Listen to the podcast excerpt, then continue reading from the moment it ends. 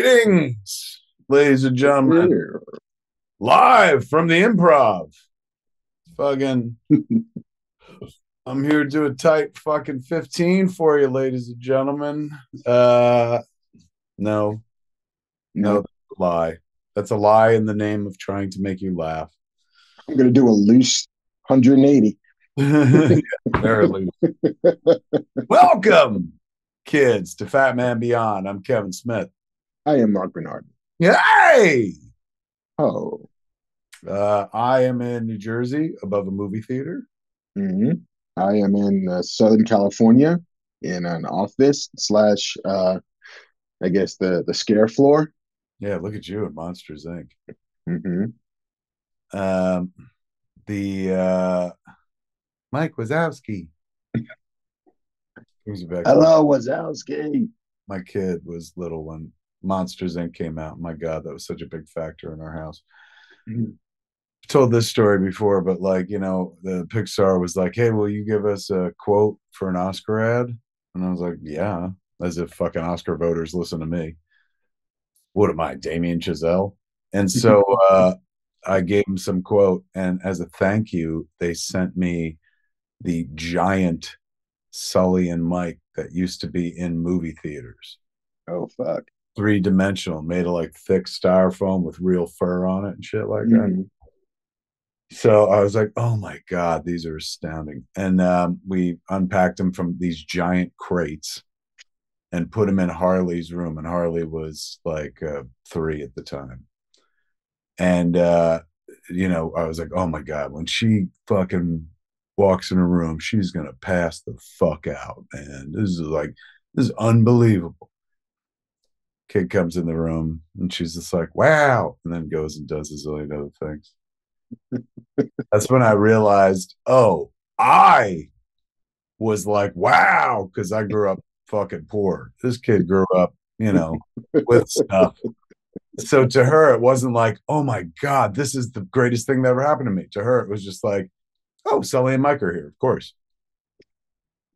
Well, is, is that is that a like jaded from privilege or just the three year old imagination? Just like, of course, my friends are here. There is no dividing line between imaginary and real.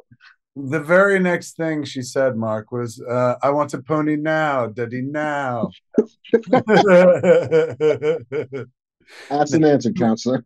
she was just, um, you know, she had, honestly, like, she had big stuffed animals. She, was, she had a big, like, stuffed uh, teddy bear that we called Charlie Quinn that Joe Quesada and Nancy Quesada uh, gave us before the kid was born. It was huge. So she was used to like big things, I guess, in her room. But these things were fucking huge. Honestly, I felt like insanely successful when I saw those crates at my house. I was like, what? Popped it open. I was like, I'm, I've done it. Like Made it. that was my Oscar moment right there. Brought you by the Oscars. Close as I'll ever get. And, and I probably love them more. Um, how's everybody doing, kids? Forgot, can't fucking respond. Uh, me and Mark coming at you all over your face, neck, and chest and shit. Banff man probably popping in from time to time as well. That's your cue. Banff. no, he's off. Mike, we're we're we're, we're uh, There Sorry. he is. flying blind on a rocket cycle. There he is. How you doing there, Banff man? I'm okay. I uh I'll tell you what's weird. My Yeah. two-year-old daughter is obsessed with Nightmare Before Christmas.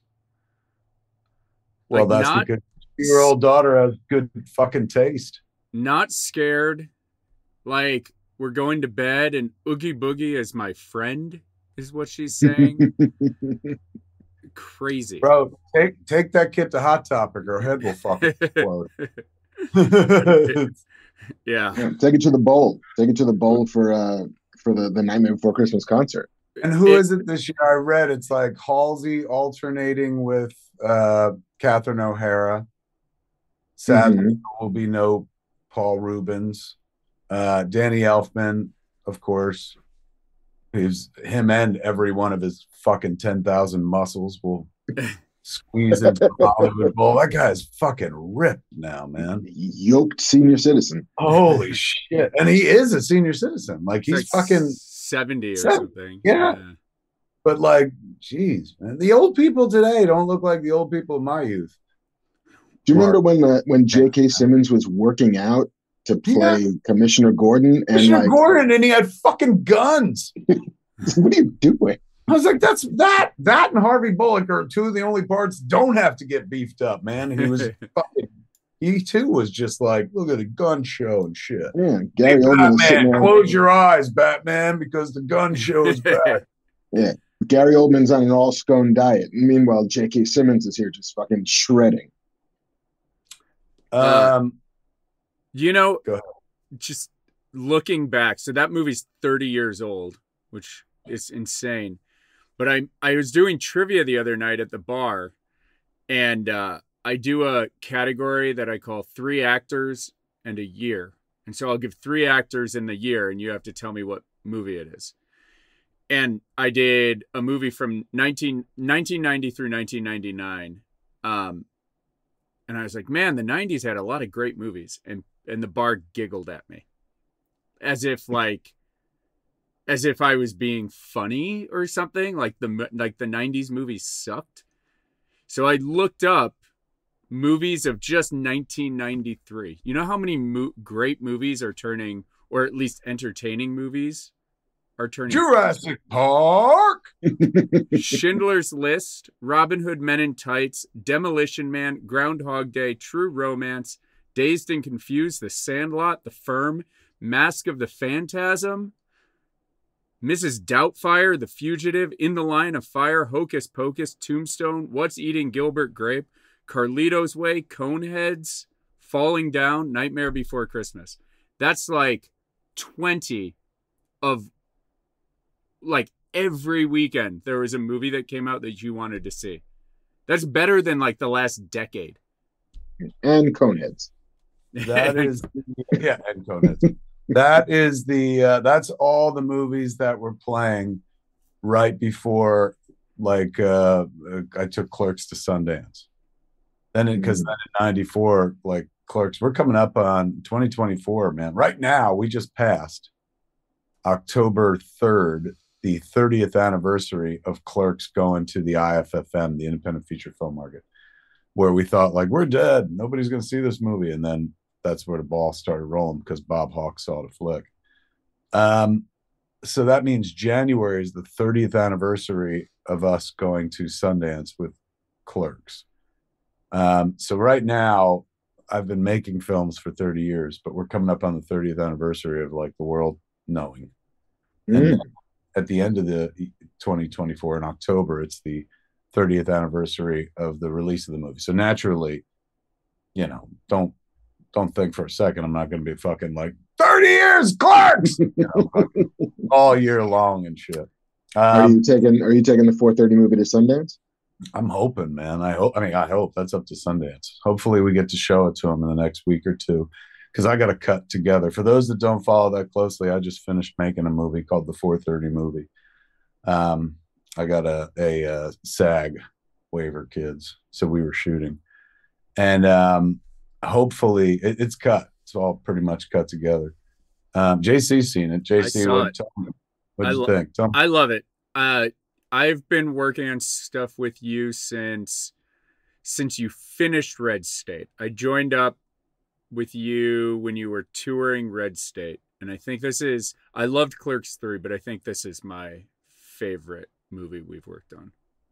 Oh man, thank you. And actually, Am I, I good didn't. it, JC? What's that? Am I good in it?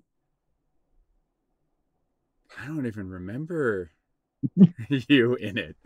Uh, but it's funny because I and I'm not saying that because I'm like, well, my voice is in it like it was Clerks. I wasn't even there. Like I started on the movie after you were like, "Hey, I'm done with it. Here." Uh, so it's uh, I love it. I'm excited for everybody to see it. Uh, me too, man. It turned out uh, really, really sweet. It's a very sweet, very, very um, dreamy little picture.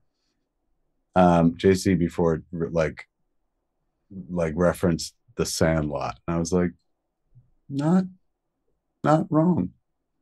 Hmm. It it's not. Um, I mean, not like plot wise or anything, right, but right. in terms of like how it makes you feel. Nice.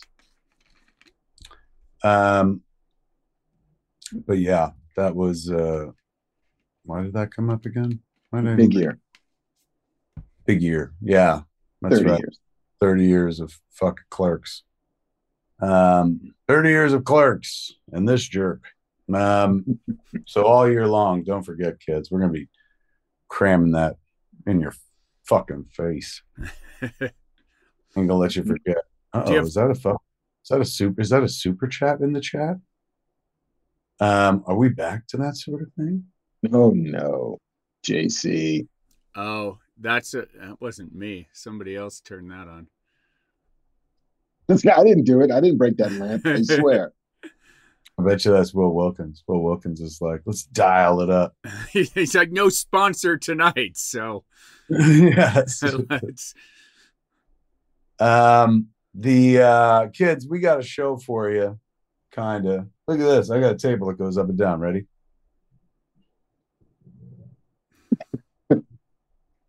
This is, You're how, taking the elevator. this is how Yeah, I'll be back in a minute. I got to go get to the wine cellar. Um, what uh, what are we going to talk about for, with these folks? Let's give them a preview. Um, well, we uh each of us has now seen two episodes of the Loki show, season two. The Loki. Talk show. about I, that. I wish it was called the Loki Show. Yes. the Loki show, brought to you by Procter and Gamble and Patriot brand cigarettes. Um, there's some New York Comic Con news um, that will sort of fold into our standard news gathering, la di da. Um, there's some some plugs that I think both of us are going to want to make about events and or products coming down the pike. Very true. Um, and then there's there's this fucking news, man. News. Um, I am back east because we just had the Smodcastle Film Festival uh, this last weekend. Um, it opened on Thursday night with uh, Sav Rodgers chasing Chasing Amy. Then continued through Friday, Saturday, Sunday. We did awards, and it was absolutely lovely. Second annual Smodcastle Film Festival, um, and what looks like we'll be doing a third, of course.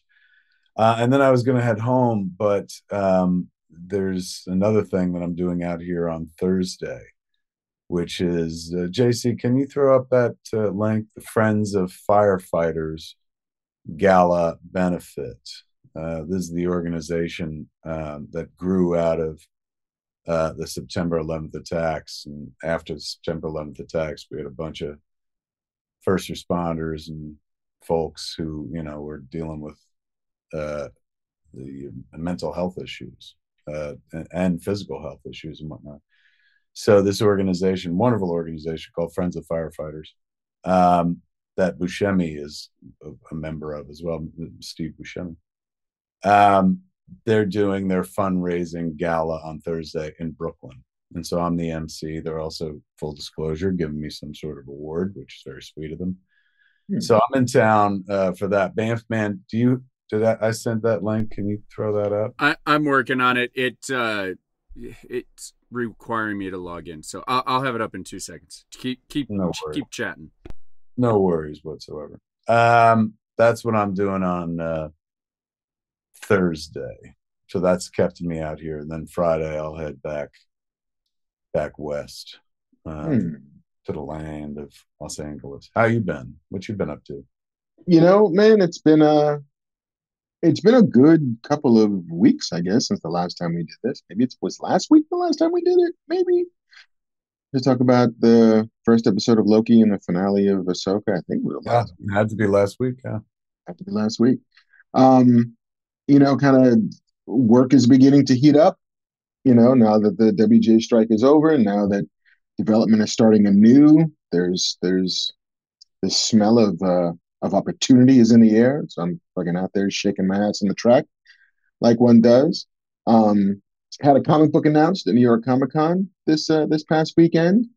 Um, I uh, JC is so busy logging into Instagram. There it is. Look at you. Uh, I on the heels of the Darth Vader uh, short story that I did for their anthology, Darth Vader, Black, White, and Red. They asked me if I wanted to write a miniseries about Mace Windu, and I said yes, I do. I don't know. I'm gonna. I don't know what I'm gonna, what I'm gonna make Windu do. I'll figure that shit out. Um, they would not let me just uh, reenact Pulp Fiction with Mace Windu. they they actually expected some sort of story. They're like, could you keep this kind of in the universe? I was like, okay, but can he say motherfucker a lot? Like, no, I'm afraid he can't. The force, motherfucker, do you wield it? I'm like, nope, you can't do that. You can't do that. Look at you, man. That's two Star Wars stories you got to write. I know. It's been fun. It's been For fun. a kid who like fucking saw Star Wars when when he was a just a youngster in fucking short pants running around dreaming dreaming about sci-fi and shit, geeking out before he found Star Trek. He's like Me and the little rascals. pew pew pew bits out, bits out. And then one day you get to grow up to fucking do this and get notes from the fucking uh, Lucasfilm, I'm sure, right? Like, Yeah, man. somebody makes sure that you're not like, you know, and then Mace Windu pulls out a giant cock. They're like, oh no, he doesn't. Yeah. Star Wars censor. Does Yoda look like a bitch, Anakin? Then why are you trying to fuck him? 1994, great year for movies. Yeah. Indeed. Um, Um, so yeah, well, that's so that's it. tremendous. Congratulations to you, my friend. Thank you. That comes out in January. Four issues of Mace Windu goodness. Look at you, man. Next up, fucking, they'll just hand you one of them Star Wars TV series they keep giving out to everybody. would you like to do a Star War? Yes, I would. Can I make this one good though? Um, the flu 1775 in chat says, Does Marcellus Wallace look like a Sith? that is very funny. I know the puns. They just. Which lightsaber is yours? It's the one that says "bad motherfucker" on it. Michael Oker in chat says, Doesn't Kevin look a little high? I wish. No. It's tired. was drinking some Celsius. That's my new fucking speed right here, man. You got one? I got mine. You got a grape? I got grape. Look at that. Grape babe. It's a free ad right there. They're not I paying. poured I poured mine into a little cup that has ice in it, so I can just make it last longer. you pretending you're at a party. I'm gonna get you a red fucking solo cup and shit. Have some uh, some some Celsius pong. Yeah. Fucking pop waters and shit. Uh, Um, but I, haven't been to the movies much lately because you know it's a, it's a it's a bit of a dearth at the movie theater unless you're a Taylor Swift fan, in which case, yeah, now's your time. yeah, oh my good lord. That was playing here at Smodcastle right downstairs, congruent with the Smodcastle Film Festival. So you had a bunch of cineastes and a bunch of tween girls um rating theaters at the same time. Yeah, How I'm, it you know, look, I'm no I'm I'm I'm not a Swifty and not by virtue of the fact like I don't like her music. I just I know one song and you know I, I like it, but um but I respect what she got going on and she's clearly very talented. She's also a writer. I respect the fuck out of that. But as an exhibitor, Mark, as a movie theater owner, oh, let me tell you, I like this girl very much. Her, Greta Gerwig, fucking Chris Nolan. These are my favorite people. Chris Pratt, fucking both the Mario brothers. These are my favorite people this year when it comes to film exhibition. Um, Yeah. So she did solid by shooting that fucking flick, man. She didn't have to do that. Did you have a like a like a, a plethora of teenage girls dancing in your theater? Yeah, I popped my head in one of the theaters at one point, and oh my god, they shot the fuck out of this movie, man. It, like literally 35 cameras. There were so many fucking cuts where it's like bang, bang, bang. It's not like four cameras and they're cutting the four different angles. There were fucking cameras everywhere. Which real good. she looked like she was having a real good time up on that No. stage. I'm sure she's counting every fucking billion of her billions of dollars and stuff. do you think that Could you Martin imagine? Scorsese watches like the Taylor Swift movie and goes like, you know what? When I shot the last waltz, I had three fucking cameras. I know. Um, yeah, it's uh, from what I saw when I was standing there uh, watching. I also watched a few minutes of Paw Patrol. Got thoughts. I have notes. Um, the, uh, the uh, dogs don't act like that, Mark. I've got two dogs. they don't fucking act like that. No, not so much. That, uh, but when I sat in for a few minutes on the Taylor Swift foot, because you can do that when you own the movie theater. Um, it, was, it seemed joyous, and uh, the kids were having a good time that were there to see it. You know, the, like little girls, when like six, seven, eight year old girls get up and dance, they're just like they stand up and like just you know how to dance. As I sat yeah, in the theater, I was like, "You can't dance. Sit down!" I said. They're just like the the wavy things outside of car dealerships. Yeah. Yes. Get rid of them. it was lovely though, um, seeing the kids uh, uh, and, and uh, their parents, of course, just like we something to do. We yeah, we'll be in the back on our phones. You kids have fun. Um, but uh, yeah, man. I also watched today. Uh, Jen and I went downstairs and watched Dumb Money, hmm. the movie about the GameStop scandal, or not yeah. Scandal, GameStop. Uh, what do they call that? Uh, uh, I don't know. Starring uh, Pete Davidson, Staten Island stock, stock incident. Yeah, uh, with Paul Dano, Pete Davidson, Shailene Woodley, Seth Rogen. Mm-hmm. Uh, good movie, directed by Craig Gillespie. Uh, good flick. Nobody's. Yeah. They didn't have a way to market it. Got like great cast, but once again, you know, we're in the midst of a strike still, so they can't be out there talking about it and stuff. Yeah, um, I suppose we can we can deliver a tiny SAG strike update. I am not nearly as informed about the SAG strike as I was the WGA strike because let's finish let's finish off the WGA strike. They signed, we all signed, everything done. And we were we all ratified the the contract as presented by ninety nine percent of the members who voted voted to ratify. There were some one percent, ninety people were like "fuck this deal," and uh, and didn't vote for it. But that's a, a very very teensy min- minority of the majority. Mm. And so writers are back to work. Writers' rooms are up and running. Um, there's there's still an open debate where those writers' rooms are, um, because there are some showrunners who do not want to cross the picket line, and so the offices that used to be on studio lots that are actively picketed by by SAG, like I won't cross that line. Give me know, give me WeWork somewhere. Give me a give me an office in the, in the back of a Staples, but I don't want to cross that line. But if you're working, you're back to work. Um, if you were not working, you're back to looking for work. And so that's the that's the deal. That's where it is. And SAG, I think, is on day they're in the high 80s of their strike.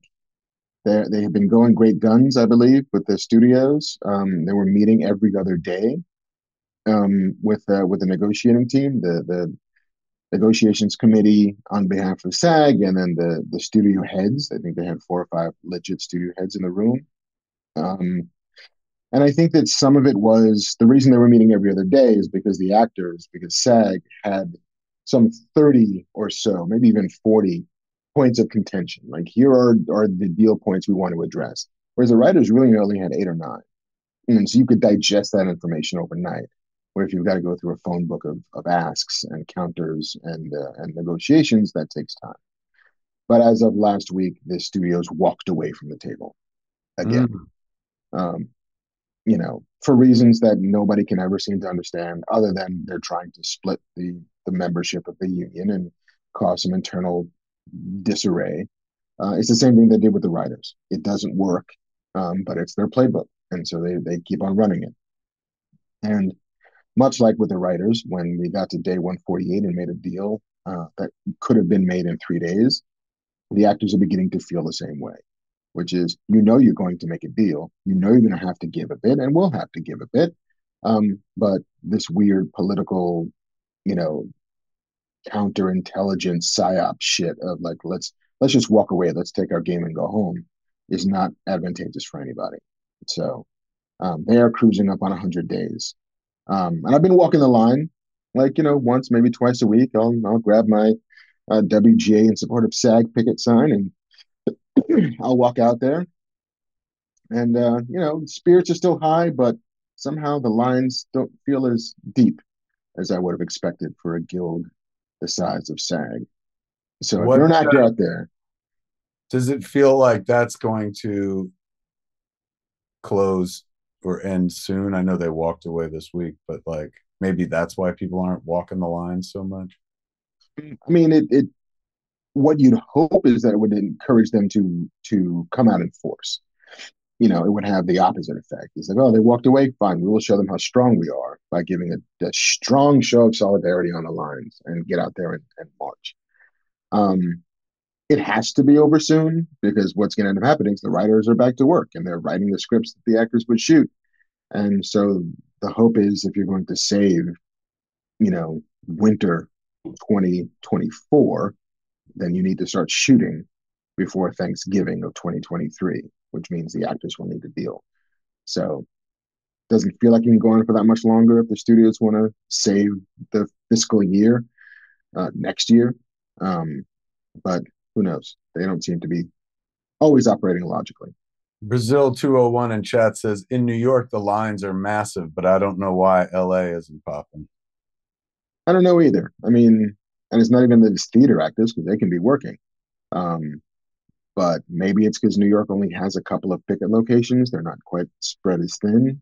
But you know, the WGA's membership was some hundred and under 100, 11, 12,000 people, and SAG is about 160,000 people. And so it feels like that's a lot of people who could be walking who don't seem to be walking.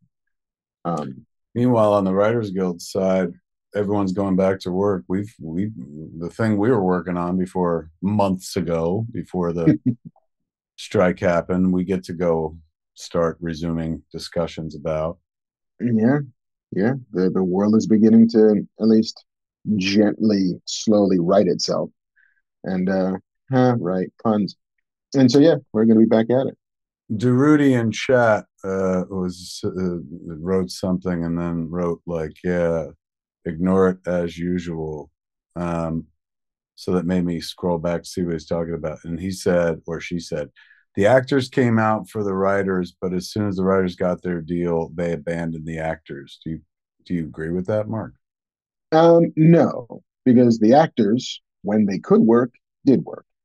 Um, because they're contractually obligated to do so. Hmm. Um, there is a no sympathy strike clause in in both guilds' contracts. Um, you can decide not to cross a picket line, and some actors did. If there was a picket line outside their their set, their location, some actors didn't cross it. Some did, and that's fine. Like as as to each to their own. Um, but as I said, we're not crossing picket lines. We're going back to work because again, our contract requires us to. Um, but we're not going to cross a line and go back to work on the Warner Brothers lot or on the Disney lot. That's that's what the picket does.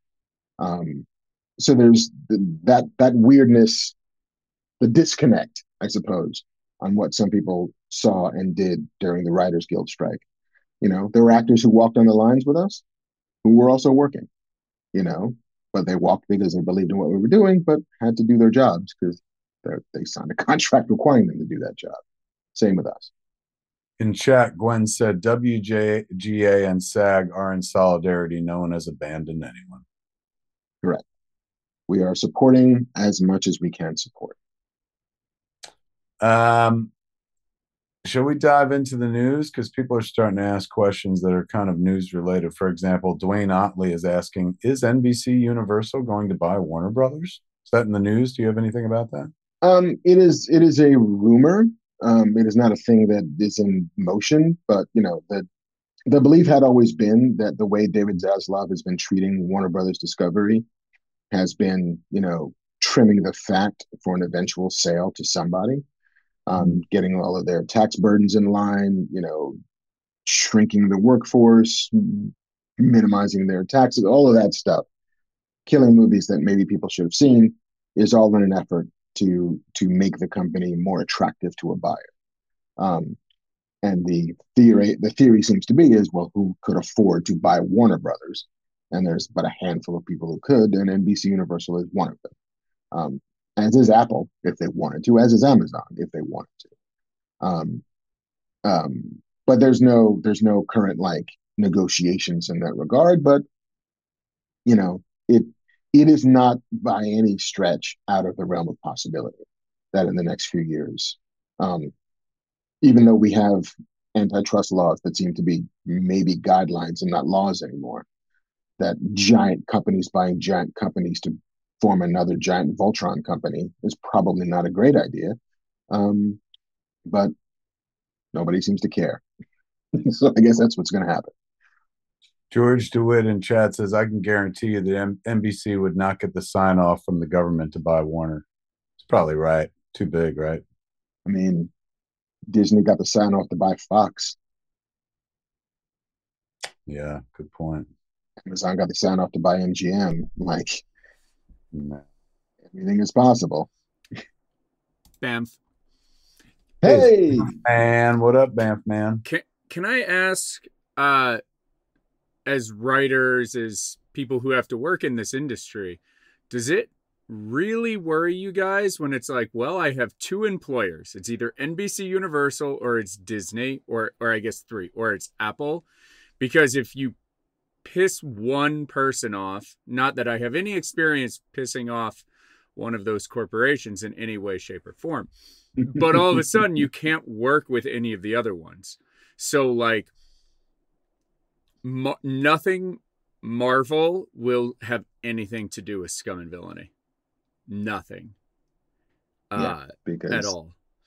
So is that I mean is that really what the fear is of just like well it, you know I do work with Hollywood Reporter if I fall out with Hollywood Reporter I also fall out with like Deadspin Rolling Stone Billboard uh, Variety. variety you know it's just like well that's it.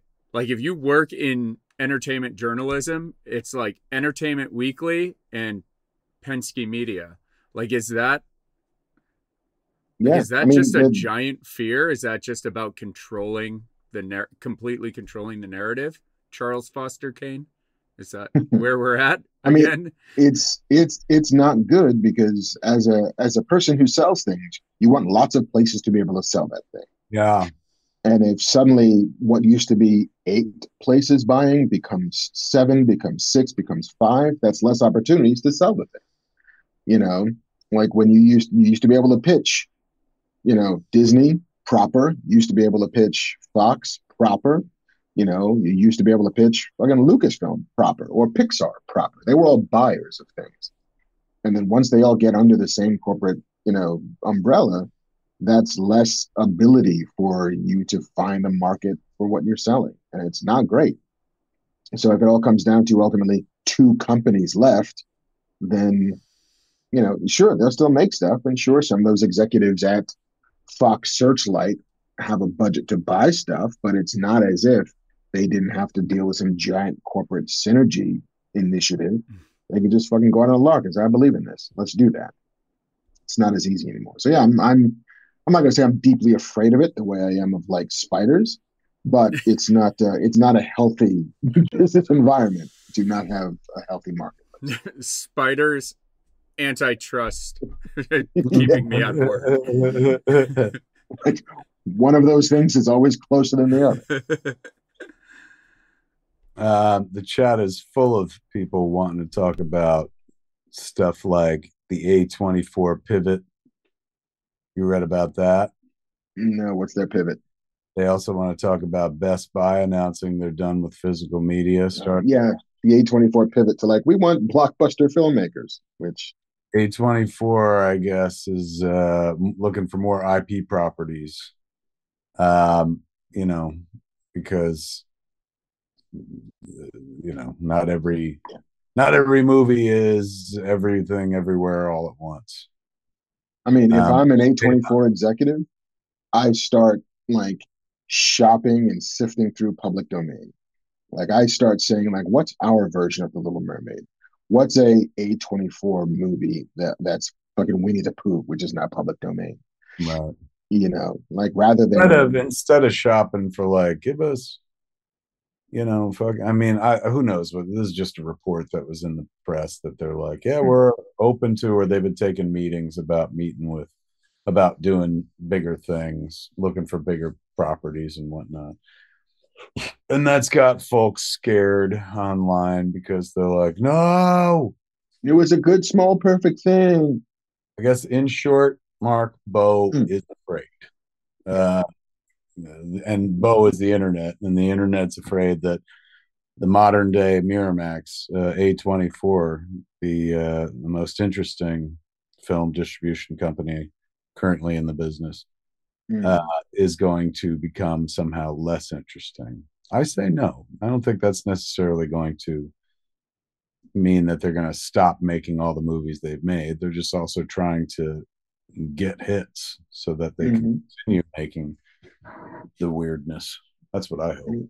I mean, I think they've they've figured out, you know, they they're one of the few um, production companies that has an aesthetic.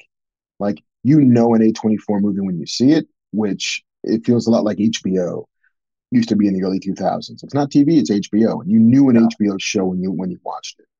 And so, is there a way to scale up what A24 means? Like, yeah, there, there absolutely is. In the same way that Miramax would do tiny fucking movies nobody ever heard of, and then a Crying Game, and then Pulp Fiction, and then, you know, we'll spend some money and we'll we'll make a thing that nobody else would make.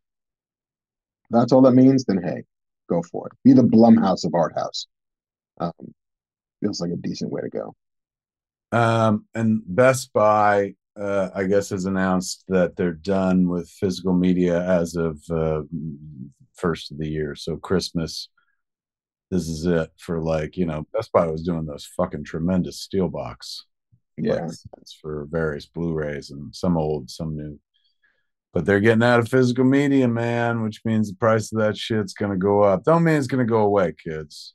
There'll still be people making stuff. It's just, but now can't offset the cost with you know like a couple pallets going off to, Mhm. to Best Buy. So probably means a per unit cost of of physical media, you know, that we will- Blu-rays and whatnot will probably go up a little bit, but it doesn't mean the end of it. It's No, never going away. It's like records, man. There's always Mhm. gonna fuck. Do you know how many VHSs people bring me now? And Really? it's fine because now you can also get those authenticated and slabbed. Sealed VHSs that have never been opened that still have like the logo on the fucking wrap, like Buena Vista Home Video or MCA Universal or something like that. Um, so yeah, there'll always be physical media, kids, but Best Buy dropping out of the game is it's a shame. It's a blow. It is. You know, and I think that especially as people begin to realize that there was a convenience and a permanence to physical media that you do not get in a streaming environment. When like if you had it, you had it. Nobody could take it away, nobody could unlicense it from it from you, nobody could could come in your house and decide, you know what, you don't get to watch Robocop anymore because we've not sold the rights to another streamer, and so it's not on this one, the one you had a subscription to if it's in your house, you can watch it. Um, and you know, I think that people are beginning to to remember how uh, what it was like to be a collector, and that there was some joy to be had in there. Like fucking Criterion had a wicked sale today. Did you did you see this? Fifty percent off every Criterion disc um, for twenty four hours. And I went a little fucking nuts for a dude who doesn't currently have a job, and almost spent like two hundred dollars buying Criterions today. Look give me these Blu-rays. Give me these Blu-rays. Um, so yeah, it's it's. I, I think you're right. I think it'll become like records. I think it will become a a a not even bespoke, but way more of a objet based collector's medium. And like, yeah, you might end up spending fifty bucks for a DVD. Um, if you want it. Our friend Josh Mundhall on in a super chat asked us, Kevin, did you receive the Gil Gerard uh, Buck Rogers DVD box set? Yeah, he had gifted me that. I did receive that. Thank you very much. Aw. It inspired you to create a Ranger Danger comic or an animated series yet to pi- pitch to Netflix? Um, no, but there's something in the 430 movie that is in that Buck Rogers realm. Uh, thank you, Josh. You're very, very sweet, man.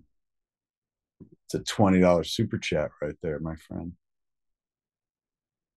Twenty dollars super chat. Ooh, that's that's good for a good dozen Celsiuses. That's true. Me and Mark can buy the drink that won't sponsor us. Nope. To be fair, we didn't ask. Hey, speaking of sponsor, or speaking of shit you can buy, if you go to a website called um what's that website called? Mercantile Instinct. That's Malcolm Ingram's website. You can buy Mhm. the Clerk Blu-ray. Movie about my life, documentary about my life with this awesome little sleeve that goes over it, this O-ring as they call it in the business. Uh, go to mercantileinstinct.com right now. Get your copy of Clerk. Um, what else can we talk about? You got news. Um, well, uh, we could get into the Loki of it all and then hit the news, or we could just dive into the news. Well, actually, the first news item does dovetail very nicely into Loki, so we can do that. Okay, let's do it. I watched Uh, episode two. as did I. Story in progress. Nice to see Evie Evie back. Um, you know, give me a few more episodes.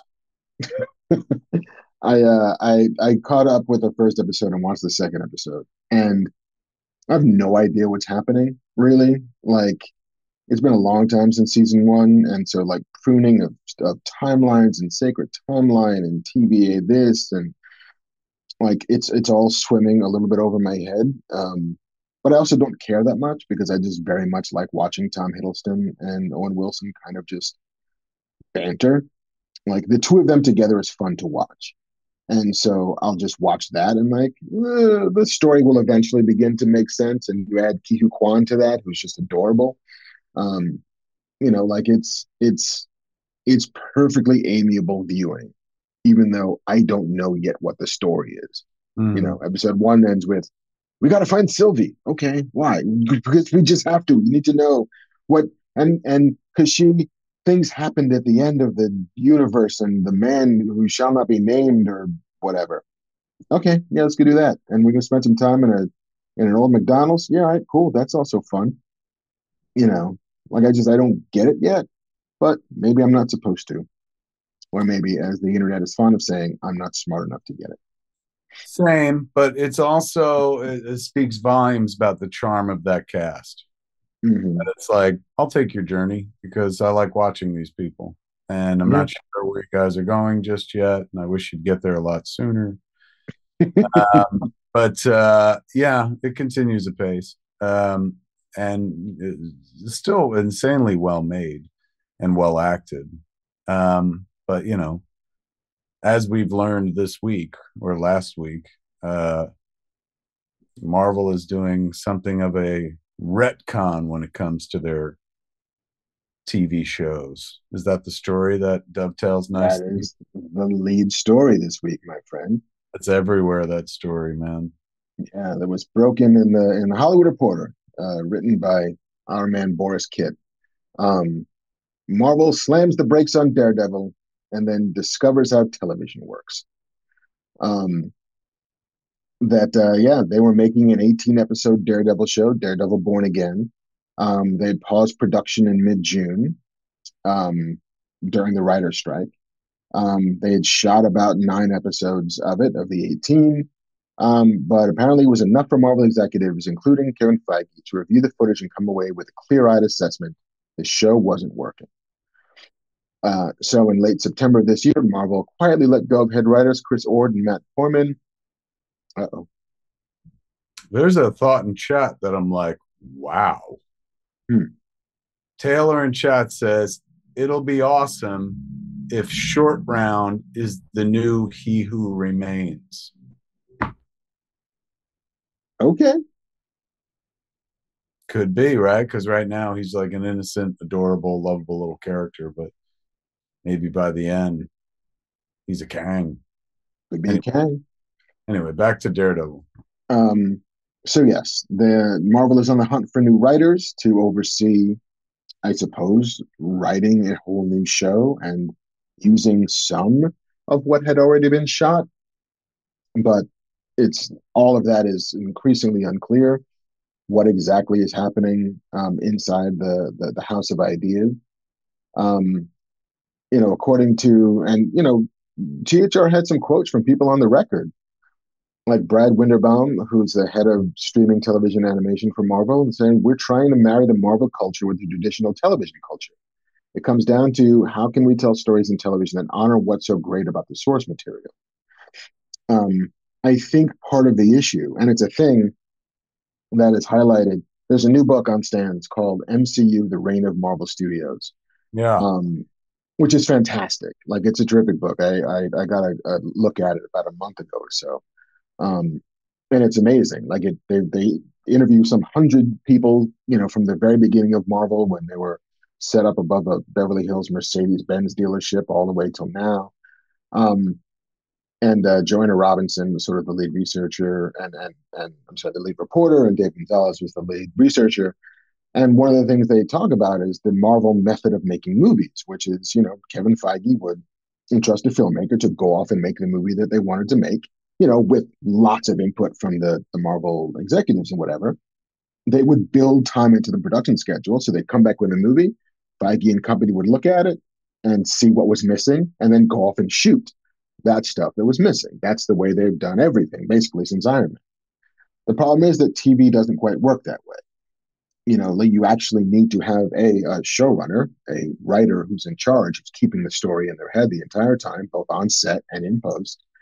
And it's infinitely harder to operate that way. We're like, oh, all right, so here's 10 hours of content. You know, we now need to figure out how to spot weld this together so it makes sense. Two hours is somewhat easier to do than 10 hours, 18 hours of, of television. And so that seems to be the fundamental, you know, clash of styles, which is television is its own beast. Um, television has been made a certain way for 50 years. Um, and it works. Not to say that you can't innovate stuff, because people are innovating the ways you make television all the time, but you know, you don't break it unless it's broken. And lots of people have made fantastic television the way television gets made. And so for Marvel to now kind of come around, it's like, oh, you know what? Maybe we did need uh, we did need to have showrunners. Maybe we did need to involve them in the entire process. Maybe we did need to have somebody uh, minding the shop at every turn. Um, you know, like Moon Knight with uh, with Oscar Isaac and Ethan Hawke.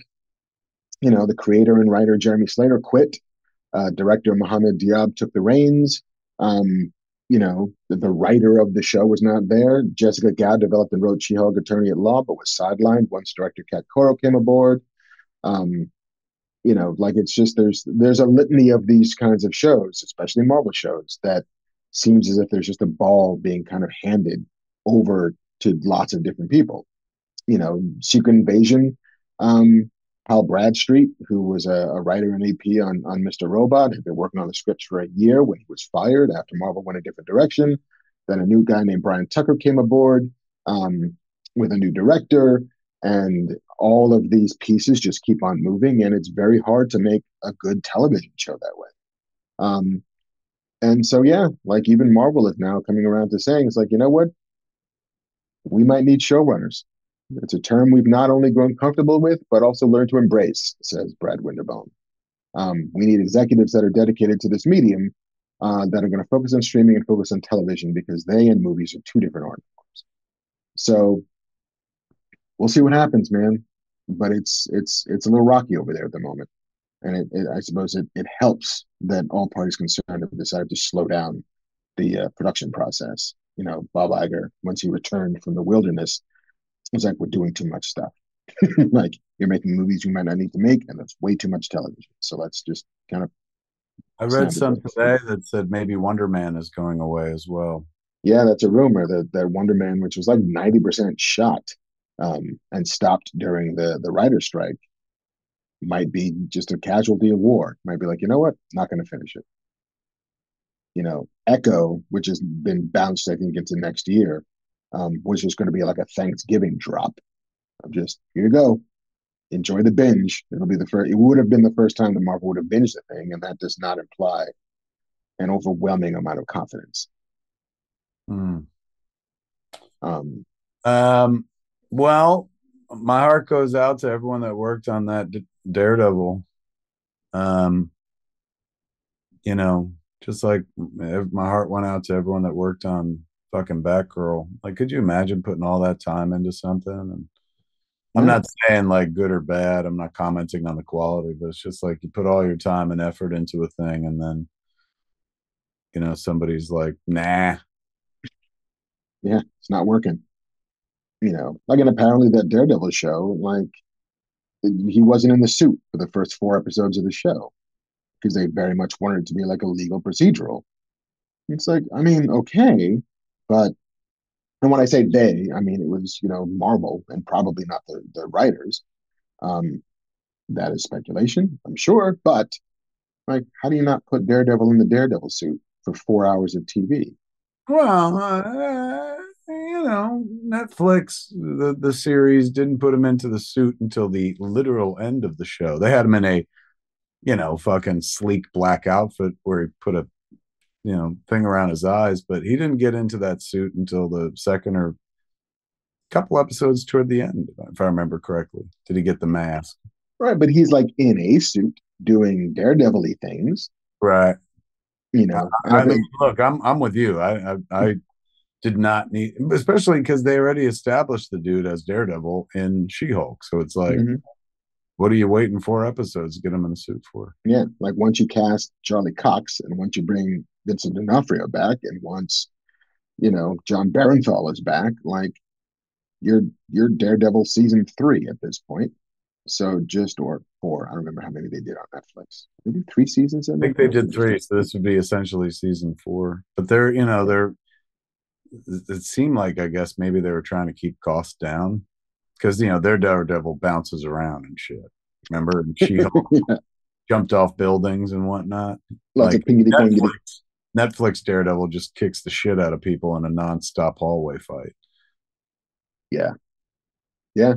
And like that was also done under the the the the Marvel TV, you know, the Jeph Loeb era, you know, and more to the point, the Ike Perlmutter, like we're gonna be as cheap as fucking possible era.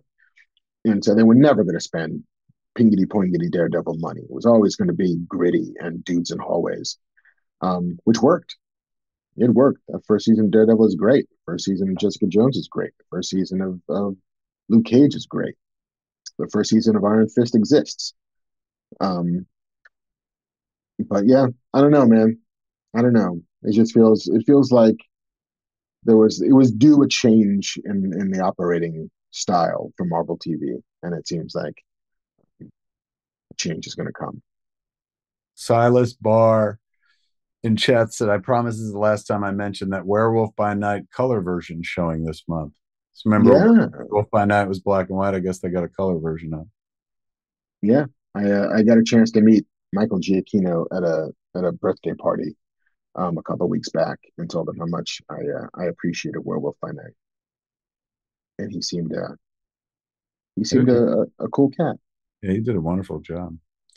Uh, all right, what else we got? Yo, shit's crazy on Aquaman 2. Oh my lord! Yeah, I mean, my my heart goes out to every fucking fellow DC fan, man. It's just like can't win, can't no. get a can't get a bite, man. Flash, Shazam, Blue Beetle, and now are we getting Aquaman by the end of this year or no? Uh, we're supposedly getting it. You know, I think that that Warner Brothers seems bullish on the strike coming to an end, so being able to have Momoa out there flagging it. But yeah, like Variety had this whole bit about the Amber Heard and Johnny Depp trial documents surfacing, surfacing, and like all kinds of alleged behavior on the part of Momoa, who was apparently allegedly drunk and dressed like Johnny Depp, and like he I, I don't know that he. I mean, I, don't fuck. I met him once on a plane. Seemed like a nice guy, but I, I don't think he just dressed like Johnny Depp. I think that's he dresses. I don't think he dressed as Johnny Depp. I think he just kind of dresses like Johnny Depp, layers and shit like that. Right. I mean, that's like it's it's very like he said, she said. It's like you know, Heard's people are like, this is the thing that happened that was done intentionally to to dispirit my client, and then Momoa's reps are like, hey, he's not dressed like Johnny Depp. He's always dressed like a bohemian. Like he's always been in like flowy things and lots of chains and rings and whatever. Yes. You know, it's like he's uh, conducting himself as a professional all times on the set of Aquaman and the Lost Kingdom. Does he like a drink occasionally? Sure. Everybody does. but he doesn't show up drunk on set. But like it's like we talked about it before that all the reshoots, years and years and years of reshoots. But like the more that comes out about this thing, the more it's like, what the fuck? You know. Yeah, I don't I don't know. I, I I saw the one thing that like you know um that I I read in the news that I was like, well, I, I guess I can understand that. Was um, they were having test screenings and spoilers, kids. I don't know if they're going to continue doing this in the movie, but they did this once in the comics, so spoilers for that as well. In the comics, many years ago, Black Manta killed Aquaman's son, hmm. the Aqua Baby, Aqualad, Aqualad. Uh, him and him and uh, Mera's baby.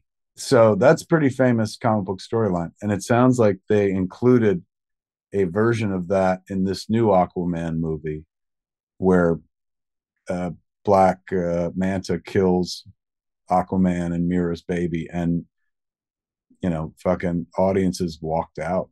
They were like, fuck this. So I can get my head around that if some audience is like, I don't fucking come to no superhero movie to watch a fucking baby die. But yeah. uh, you know, the comic book guy in me was like, well, that's what they did in the comics. Uh, so it sounds like that's probably going to go away. It sounds like they've been changing this movie so much, dude. They had minimum two Batmans in this movie at yeah. one point. They Easy. had Michael Keaton Batman, and they also had the fucking Ben Affleck Batman. Yeah, I mean, apparently the sequel has endured challenges outside of the Amber Heard saga and was testing in the '60s before being recut in the summer of 2022. Despite the overhaul, the film continued to test in the 60s, prompting another new cut.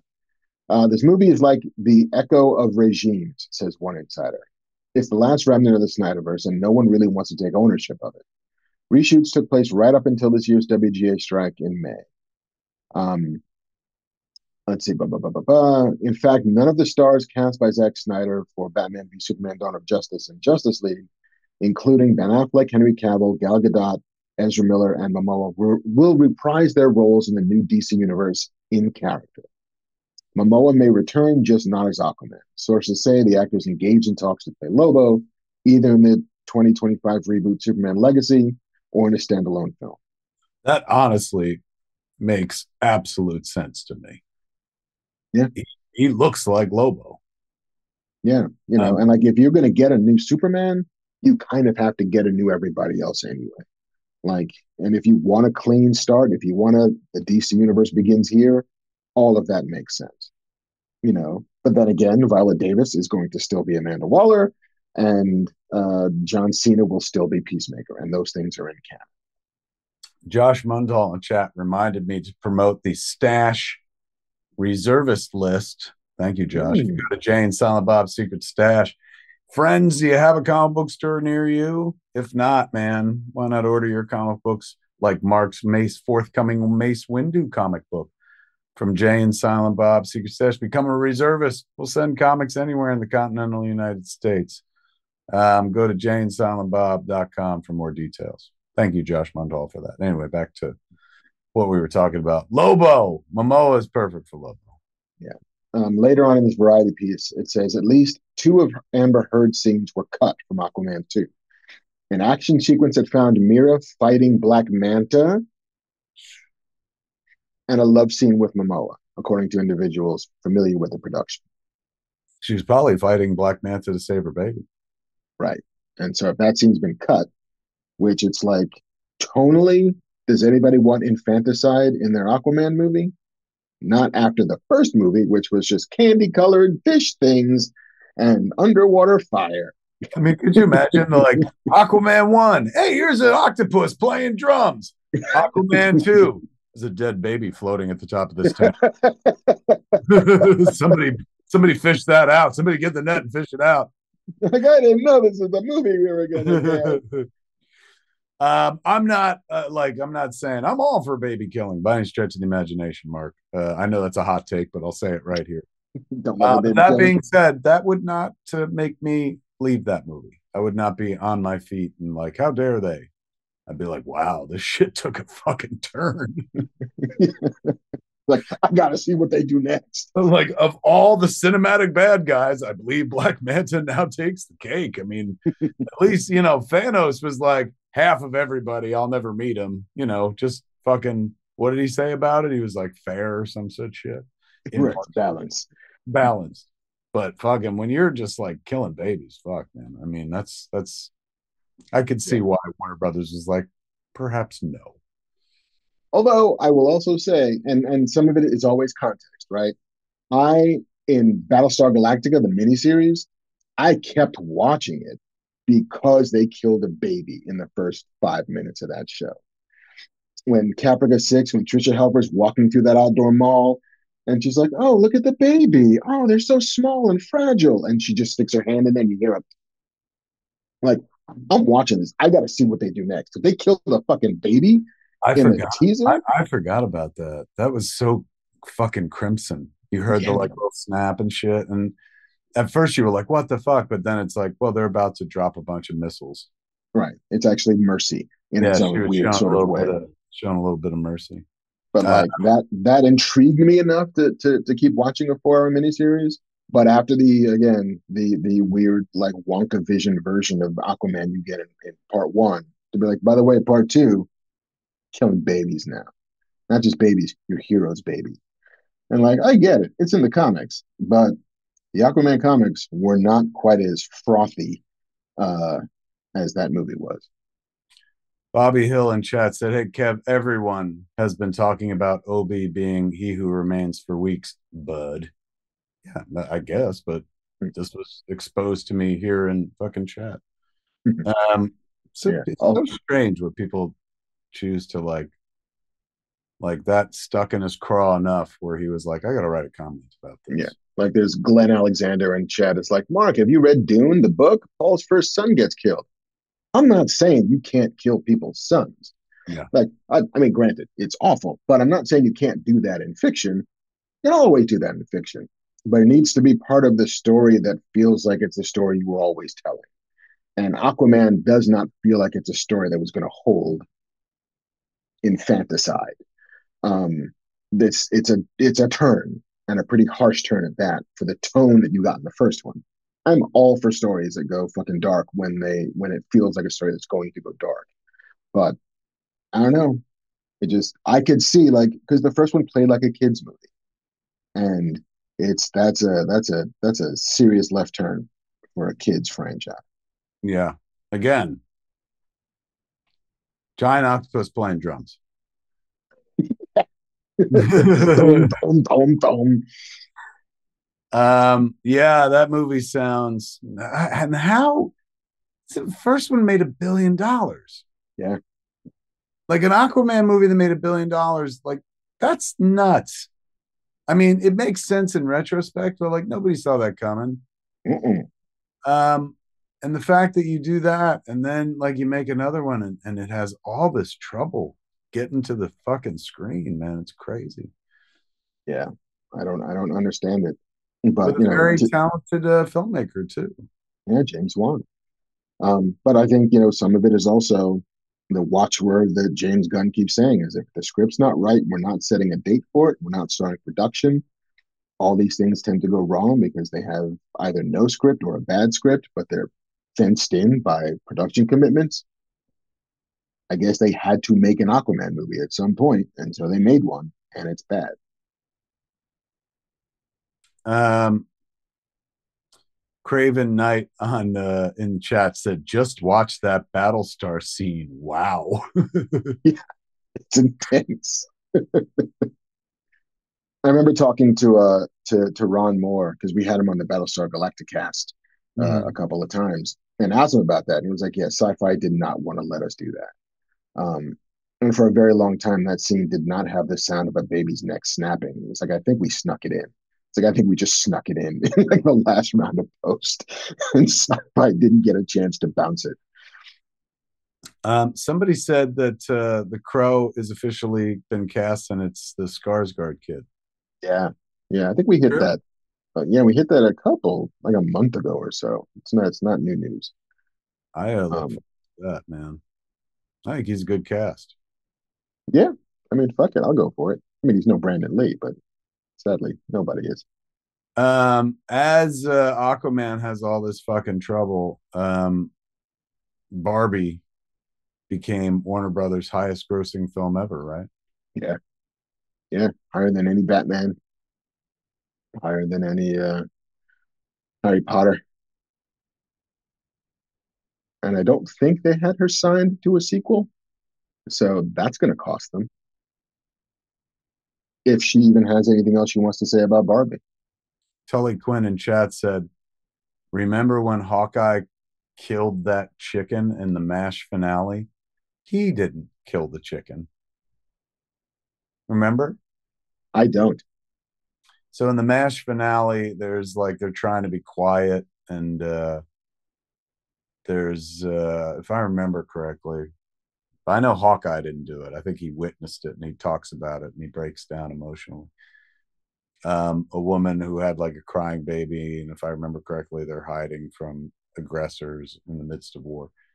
And uh he tells the story that she was holding a chicken and the chicken was clucking and so she killed the chicken to keep it quiet but then later on spoilers in the episode Hmm. they feel it was not a chicken that she was holding but a child and you know that was that was in the mash series finale dude you know what i'm saying like we're wrapping this show up 40 years after ago. like fucking a 40 year successful run and let's leave them with good feelings they're like ps this happened as well yeah, by the way. Uh, yeah, that's a that's a tough one. Um, T Train said, "Kevin, stop reading chat. We're all insane in here. All insane Um, over here too, kids." Word them up. Infinite Mush goes, mash. Wow. yes, I know. Why are we? We're really deep, digging far fucking back, man. People are like, writer strikes over. You guys talking about fucking the Mash series finale, one of the most watched programs in TV history. Indeed. Uh, meanwhile, uh, Matthew Vaughn uh, was at director Matthew Vaughn, he of uh, um, the, Yeah, the Kingsman series, Did, uh, hell, who did uh, First Class, Kick-Ass and shit. Kick Ass, uh, was at New York Comic Con, um, just kind of just spitting wisdom in front of a crowd, and talked about his first experience in the X Men universe and how badly it went. And he talked about how X Men: The Last Stand did Halle Berry dirty. Um, he said that uh, he was attached to direct X Men 3. And he said, I went into one of the executive's offices and I saw an X3 script and immediately knew it was a lot fatter. I was like, what the hell is this draft? And the executive went, don't worry about it. And I'm like, no, I'm the director. I'm worrying about this draft. The executive wouldn't tell him. So Vaughn grabbed it. He said, and I opened the first page and it said, Africa, storm, kids dying of no water. She creates a thunderstorm and saves all these children. And Vaughn says, Well, thought it was a pretty cool idea, but once he learned what was going to happen to the script, his relationship to the project soured. Vaughn said, What is this? And they said, Oh, it's Halle Berry's script. I went, Oh, okay, because she's not signed on to do the movie yet. And the executive goes, But this is what she wants it to be. And once she signs up, we'll throw it in the bin, the director said. And Vaughn's like, Well, you're going to do that to an Oscar winning actress who plays Storm? I'm out of here. So I quit the movie. That's fucked up. I, I mean, look, it- it- you know, I, I should really close my mouth. Um, I'm acting like that, Mark. That is the single worst thing I've ever heard. It, but it's pretty fucking tricky, tricky dicky. It's it's a little skeezy. It's a little like I don't want to play the race card, but it's a little fucking racist. like I know what Halle Berry wants. She wants to be in Africa and save like hungry, thirsty kids. Um, like, and also that they we're gonna we're gonna commission a script that wouldn't have no intention of shooting just to get her to sign on is uh is some shystery nonsense. Mhm. So Um, good for uh, Matthew Vaughn for spilling the tea, as the kids used to say, right? as the kids used to say. Now, granted, like Matthew Vaughn, it's good for him for saying, you know what, I won't do that to this actress. That seems really fucked up. And if you guys are going to do that, I don't want to be a part of it. When he did sign on to X Men First Class, they had a character named Darwin, um, played by Edie Geth- uh, Gethecki, I think is how you pronounce his last name. Uh, but his whole power was like, I uh, I can adapt to anything, and uh, and then they kill him. Like, so the first of these young X Men you're going to kill is a black guy who can adapt to anything. Really, really, come on, guys. you just never learn. You never learn. Um, but anyway, Um, hey, while I'm thinking of it, you know, I'm sitting uh, this brick wall behind me, kids. Uh, I'm at the world famous improv in the 80s. Um, you're watching USA Network, and I'm about to do up all night. I'm about to do a set. Yeah, it's Friday night at 1 a.m. HBO's Young Comedy, Young Comedians. Rodney Dangerfield will be along very shortly. Catch a rising star, kids. Right here, catch a rising star in the 80s. Um, I am at uh, Smodcastle uh, Cinemas here in Atlantic Highlands, New Jersey. Smodcastle is right below me. And in Smodcastle, right below me on November 3rd, we got two great filmmakers coming coming to Smodcastle. I'm going to interview them. And Who are they? Who are they? Why, it's the Russo brothers, Mark. That's right. Joe and Anthony Russo are coming here, man, for a nice chit chat about their, Hmm. their lives and careers and magical movies that they've made. Tickets on sale right now at smodcastlecinemas.com. Go scap up your tickets, man. It's going to be a hell of a night chit chatting with the Russo brothers, man. Think about it. Very nice. Winter Soldier, hmm Civil War, hmm Infinity War, hmm all the wars. No, Endgame, probably Secret War. Ooh, Lots to talk about with the Indeed. Russo brothers. Really good guys, man. the Gray Man. Yes, yeah, and as well as all the shit they've been doing on Hmm. you know fucking Netflix with their uh, Extractions. app. What's their company called? Apca, Ap- Uh, Agbo. Agbo. Um, really nice dudes who I've spoken to a few times over the years. I, I fucking love those two Avengers movies. I, I make no apologies for that shit. I mean, Sit, I, Agbo, sit. It's not really a hot take. I'm like, I like both those fucking Avengers movies. People like everybody likes those. Yeah. fucking The biggest movies of all time? yeah. like holy shit. know. Yeah, you sure you want to say that? I'm like, oh yeah, I'll say it right here now. On Beyonce's internet, you're going to say that? Banff. Do Hey, you- Banff, man, what's up? if we were in the MCU, you know what today is? Today is the day that Tony Stark saved half of us. So is that right? So all of Avengers Endgame took place in 2023? I guess because of the five year jump. Yeah. That's what that's what everybody on the internet was saying. October 17th, 2023 is Tony Stark Day. This is the day that he fucking pulls all the gems off Mhm. of Thanos' fist and fucking dies for all of us. Uh, God damn it, he took such a fucking punch, man. Like right before. I mean, I know it's all fictional and shit. Thanos isn't even real, but uh, he fucking, you know, when he when he goes for those gems that like last time before Thanos, you know, when he's like, I am inevitable, and he goes to snatch. Watch that fucking. Watch how hard Thanos fucking punches that fucking guy Yep. again, I know we're talking about like it was a fight, a boxing match. But none, of, none of the shit's real, but it's it's fucking nuts, man. Like two, some of my favorite moments in both of those movies involve people fighting fucking Thanos. Um, you know, naturally, of course, the fucking you know Captain America picking up Mjolnir is magical and shit, but also fucking Ca- uh, Captain Marvel fighting Mhm.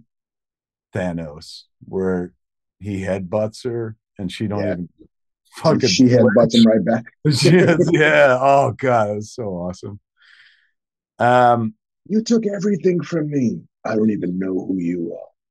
oh, fucking, that's another magical moment. You took everything from me. I don't even know who you are. you will. And she almost fucking killed him, man. yeah, she's He the one he's He afraid didn't of. fucking rain fire. That was it. She was she fucking took all his clothes off and shit.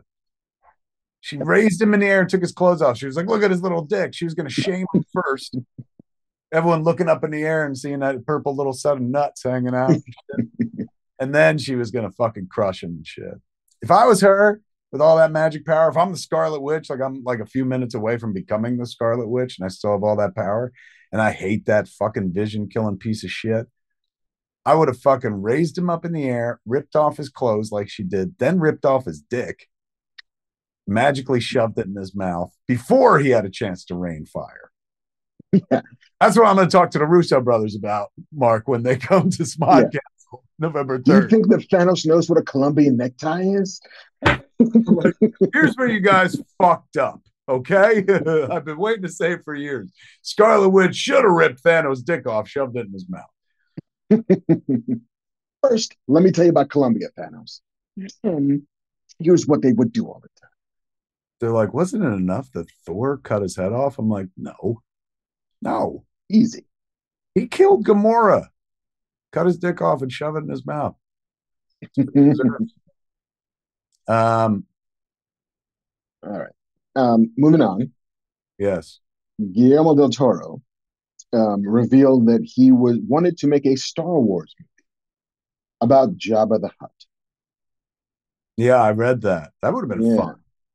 Uh, you know, not that long ago in this galaxy, Guillermo del Toro hoped to make a Star Wars movie, um, but he wanted to tell about the franchise and notorious crime lord Jabba the Hutt.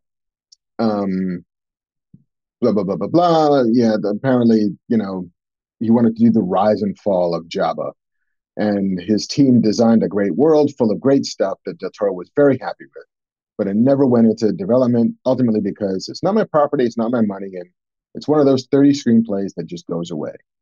Basically, Lucasfilm didn't like it enough to put it into production. Which you know, listen, I get like as much as there's a version of of you know if you give me an episode of a tv show that is just the Jabba story sure to spend a hundred million dollars on a feature film about jabba the hutt mm, not every character needs to be the hero that we all get to see I'd have been there. I'd have gone for that one. But I'm with you. I would have much rather watched the series though. Matthew Herger Hergardy Hegardy in chat says technically they killed the Thanos who hadn't done all the things they blamed him for yet. Well, technically they killed both Thanos. They Yes. killed the Thanos that fucking snapped everyone out of existence. And then they killed another Thanos who, to be fair, was not innocent. Yeah he did a lot of awful shit already Yeah, he just hadn't done the snap yet, but was trying to, as we saw at the fucking very end and shit. I get, I know this loops back, but God, remember how hard he punched Tony fucking Stark? Just go back and watch that. Never mind watching fucking, you know, six kill a baby in Battlestar Galactica. Go back and watch Thanos punch fucking Tony Stark, man. How he lives mm-hmm. through that hit, I'll never know. Probably because they're both fictional. But you know. the physics of that punch yeah it's fake physics at best I can't believe we got away with talking about a Guillermo del Toro fucking Jabba sh- series without Banff Man jumping in. no seriously what, what do you think batman Banff. The way go. I would have done it is like uh four rooms where your Jabba is the anchor point and you use different aliens in his court and you tell their stories about why they're in the court like the old school book Tales from Jabba's Palace. I think that could be very compelling. That's how I it. Could. Lucasfilm will never hire me for anything, but No.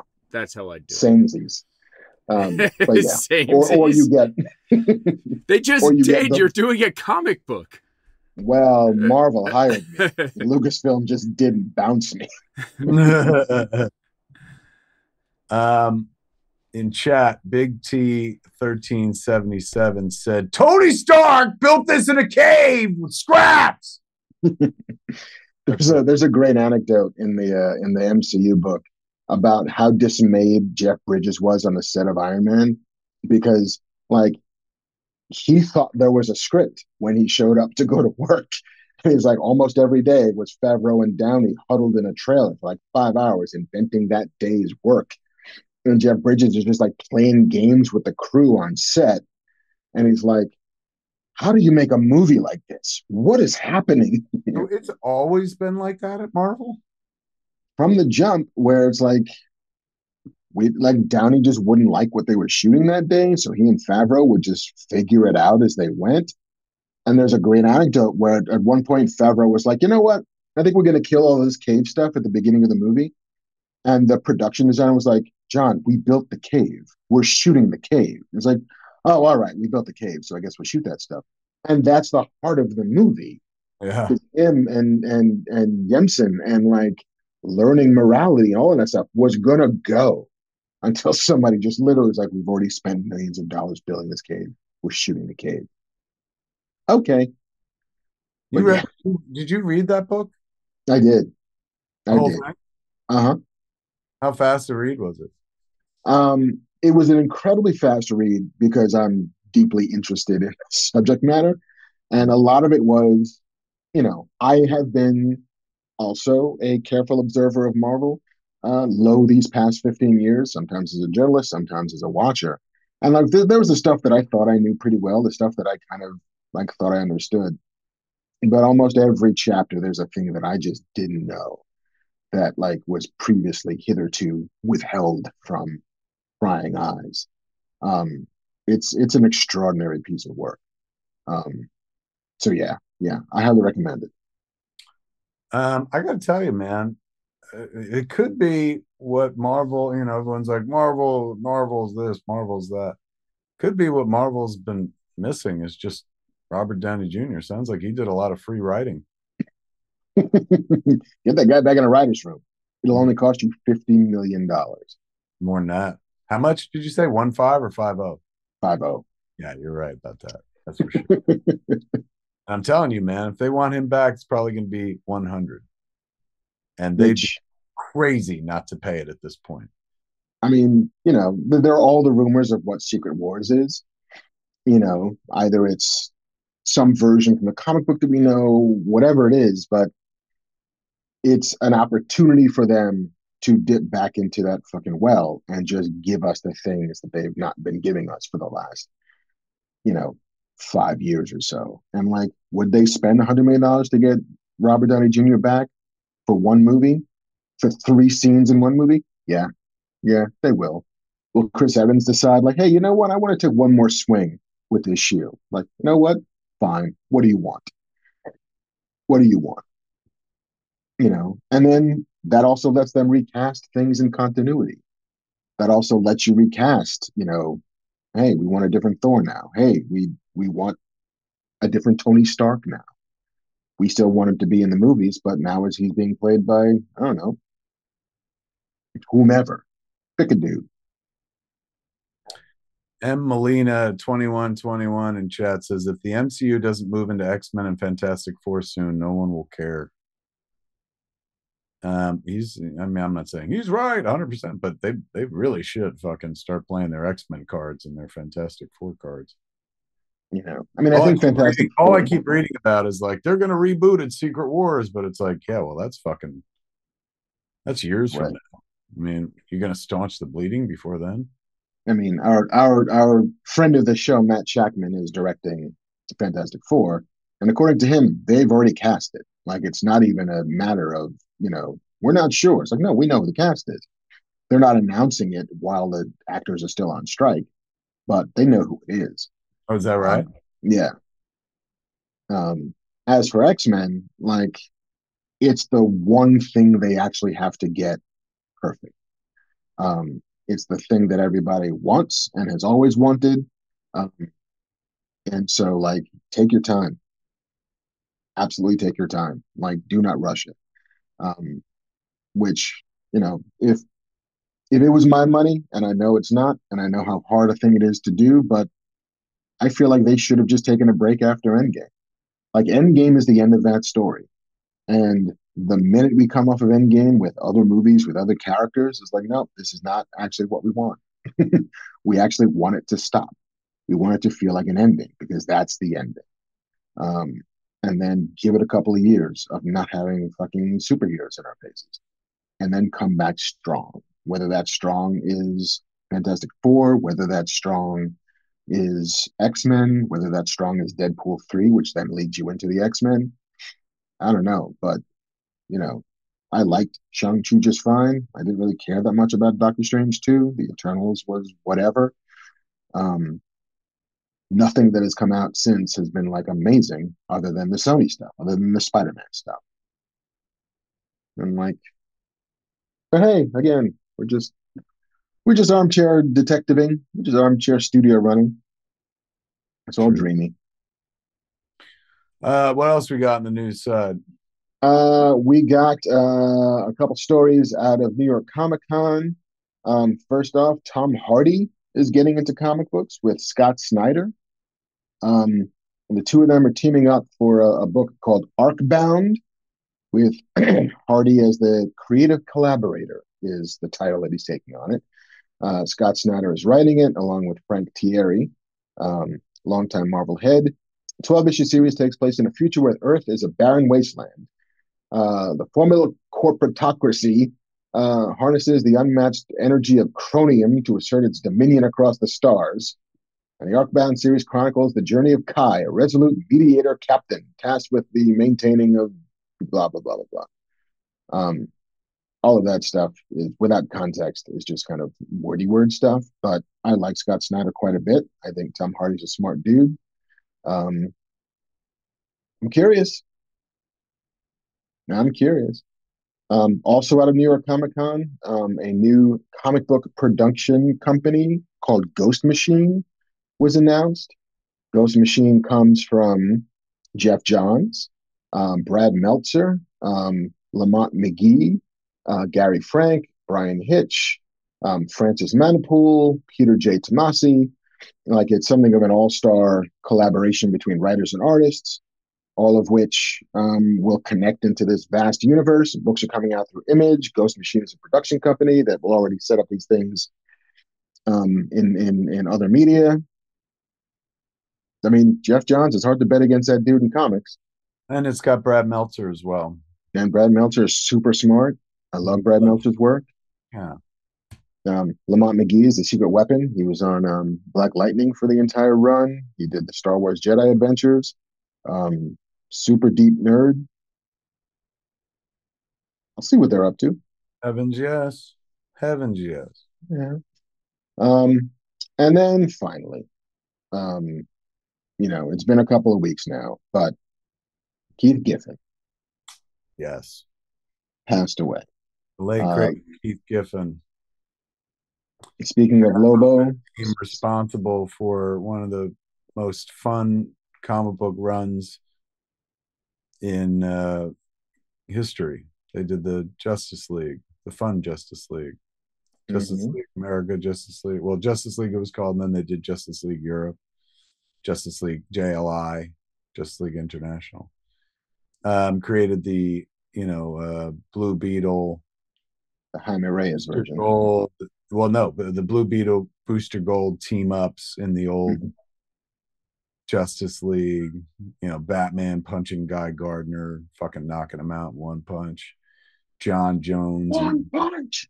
Uh, Oreos later on becoming Chocos and stuff. Um, yeah, he wrote some amazing, amazing stories. How old was he? He was 70 years old. Um, Did and like co-create Rocket Raccoon? yeah, created Rocket Raccoon again, the Jaime Reyes version of Blue Beetle. He created with with John Rogers and Rafael Albuquerque, um, and Cully Hamner. Um, yeah, his uh, the the announcement of his passing was, as I understand it, I've never met Keith, um, but was perfectly in character. Where uh, on Facebook Wednesday, uh, the Wednesday he passed, there was a post pre-written by Giffen who knew he was passing, said, quote, I told them I was sick. Anything not to go to New York Comic Con. Thanks. Blah ha ha ha ha. Oh, he used blah ha ha ha ha. He did. He did that Um, all the time in the Justice League comics. Yeah. Uh, a stroke is being attributed as the cause of death. What a talented guy. Wrote some beautiful stories and and uh, wasted my some of my time in such in the sweetest way. Thank you, thank you, uh, man of words, for wasting my time in the best way possible. Indeed. What a legend. He'll be missed, man. Very much so. Um, thank, but you know what? Glad he was here because that incarnation of the Justice League, one of my favorites. I I loved reading that those stories issue after issue. Um, That's the news. Mark uh, uh, Walrus Onion in chat says Mark Goddard, who played Major West on Lost in Space, he passed. Mm. As did Phyllis Coates, the 1950s Lois, the first live action Lois Lane. No, no. She also passed. Sad as shit. As did Piper Laurie. Passed. Piper Laurie passed as well. They're all gonna laugh at you. Uh, Carrie's mom, also Twin Peaks, also The Hustler. What an Mhm. amazing actress she was. Uh, 91, right? Yeah. Yeah, yeah. Oh, man. Such amazing life. And of course, Suzanne Somers passed away just this weekend, sadly. Um, A you know, long battle with breast cancer. Yeah, that was the th- I, I didn't realize that was the case because I was like, what? She looked so young, even though she was like 77 or 78. She still looked incredibly young. But uh, yeah, apparently a bat- long battle with breast cancer since like the year 2000, 22, Yeah. 23 year battle. She's married to her husband for like 55 years, man. Mm-hmm. She was as famous as it got when we were kids. Yeah, man. I mean, Three's Company. It's hard to imagine today how big a show Three's Company was. It was like Friends, bro. yeah, In terms of how fucking huge and popular it was, they got a lot of seasons out of it. yeah. Like, and it, it's even like that. That show was huge at a time when every show was huge. You know, it's hard to imagine what those numbers were, but there were only three fucking channels, and everybody watching TV was watching one of three shows at any given time. So even the 20th show in the top 20 was getting 14, 15 million people watching it. And Three's Company was the number one show. Um, she was uh, George DeWitt pointed out Suzanne Somers was 76 one day from being 77. She died Mm. day before her birthday. Victor Venn Diagram said, Did we discuss Arlene Sorkin in another episode? Um, I don't know if we ever did get to. Yeah, I'm not sure. Arlene Sorkin passed a couple months back. Of course, the uh, voice, the original voice of Harley Quinn, who I interviewed on Fat Man on Batman years ago. Mm. Lovely woman, and uh, you know, is largely responsible for Harley Quinn even being created in the first place. Paul Dini will tell you. Very true. Uh, so yes, we lost her as well. Um, yeah, man. Oh, somebody said in chat as a '90s kid, uh, F. Kuzma said, as a '90s kid, she will always be Carol Foster to me. That was from what Step by Step. Mm. Yeah. So, Somers. I didn't Man. watch Step by Step. Hey, man. No. As a George Lucas kid, she'll be the blonde and the white T-bird in American Graffiti. That's right. Before she was on, long before she was on uh, Three's Company, man, she was the, the girl in the in the what is it, White T-Bird or something. hmm hmm Um, yeah, man. God, she worked with George Lucas. All those '70s people knew each other. They were all fucking. Uh, Jim Tomlin pointed out we missed another one. Uh, Michael gambon from Harry Potter. He passed away a, few, a month ago, or while we were off making the movie. Mm. That's true. Yeah, man. Why do all these people have to go? Don't go. Time waits for no person. DJ said, "And the Thigh Master." That's right. We didn't fucking. That was was a huge chunk of her fucking career at one point. Was Thank you, Thigh Master. Red Comet said, "Rip to uh, rest in peace to the best Dumbledore." Um, Michael Gambon. Um, feel like we talked right. about that because I remember um, what's his face, Sean Harris, Richard Harris's son, went on the record saying that, like, you know, my if anybody could have picked up for my father, like my father always loved Michael Gambon's work. Um, Richard Harris being the the actor who originated the role on screen of Dumbledore. He was like he always loved his work, so we were all very happy that he was the man chosen to don the little silly hat. Um, that all the news? That's all the news, my friend. There you go, kids. That's all that's going on in this business of show. Um, let's see. Uh, Stanley in chat says, "Any live shows coming?" Oh, hell yeah! no idea when. Me and Mark yes. talking about. Uh, well, I mean, we'll probably be doing one in, at uh, the Scum and Villainy Cantina coming up in the next month. Mm-hmm. we're talking about coming out to to Smodcastle in November and doing a thing. We're figuring out dates. Yeah. Uh, meantime, of course, uh, as previously mentioned, the Russo brothers are coming to Smodcastle November 3rd. November 11th is the Zack and Miri 15th anniversary. Mm-hmm. 15 years of Zack and Miri at smodcastlecinemas.com for tickets. And then uh, December 2nd, we have Smauction, which is just a whole auction. You know, we do those auctions of props and costumes and and sign lithographs and shit like that before big shows. Well, this is the whole show, just in time for Christmas. Um, I gotta go get a charger because my my laptop is dying. So, so vamp, will you? Yeah, vamp, well, come on in here and, and vamp, vamp with Mark, and uh, let's figure out what our questions are going to be. Indeed, ask us these questions three. Um, somebody in chat said American Graffiti was not filmed in Modesto. We'll do trivia. I host trivia on Wednesday nights. I'll be hosting trivia Ooh. tomorrow night. Uh, do you know where American Graffiti was filmed? Because Modesto was too modern. Here's also something crazy American Graffiti was filmed in like 1973, 74, about 1962. If we made American Graffiti today, it would be about the year 2010.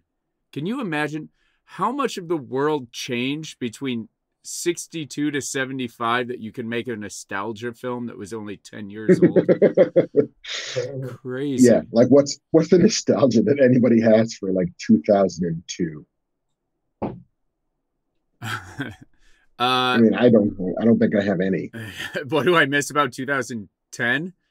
Uh being in my 20s. yeah. I have nostalgia for my knees. yeah. Remember when my back didn't hurt just trying to stand up? Yo, that was lovely. Remember I could eat whatever I wanted to? Oh my god, that's yeah. Yeah, my metabolism is what I would make my nostalgia about. I know. I'm powered up, kids. You fired up? Powered up, man. Um, all right, let's do this. Uh, we'll, we'll start with this one because we had two people ask the same question. Uh, both Robert Mills and Laura D wanted to know uh, what was our favorite trick or treat costumes growing up. Hmm. Well, one thing I think you have to remember about the life that one led in the 1970s is that by and large, Halloween costumes were just fucking hefty trash bags with appliques of muscles on them um, the techno- the costume technology was not advanced in the 70s. Um, it was it was either paper or plastic. Um, I almost never got like a custom made costume. My mom was not that lady who was sitting down with fucking sewing machine patterns to figure out how to make me into Boba Fett or whatever. It didn't happen. Um, but I think my favorite was probably Batman, only because I had a cape. Um, and capes were a shit even though that cape was made of plastic um, and snagged on everything. Um, I'm gonna say Batman. What was the question again? Our Uh, growing favorite up. kids. Go ahead.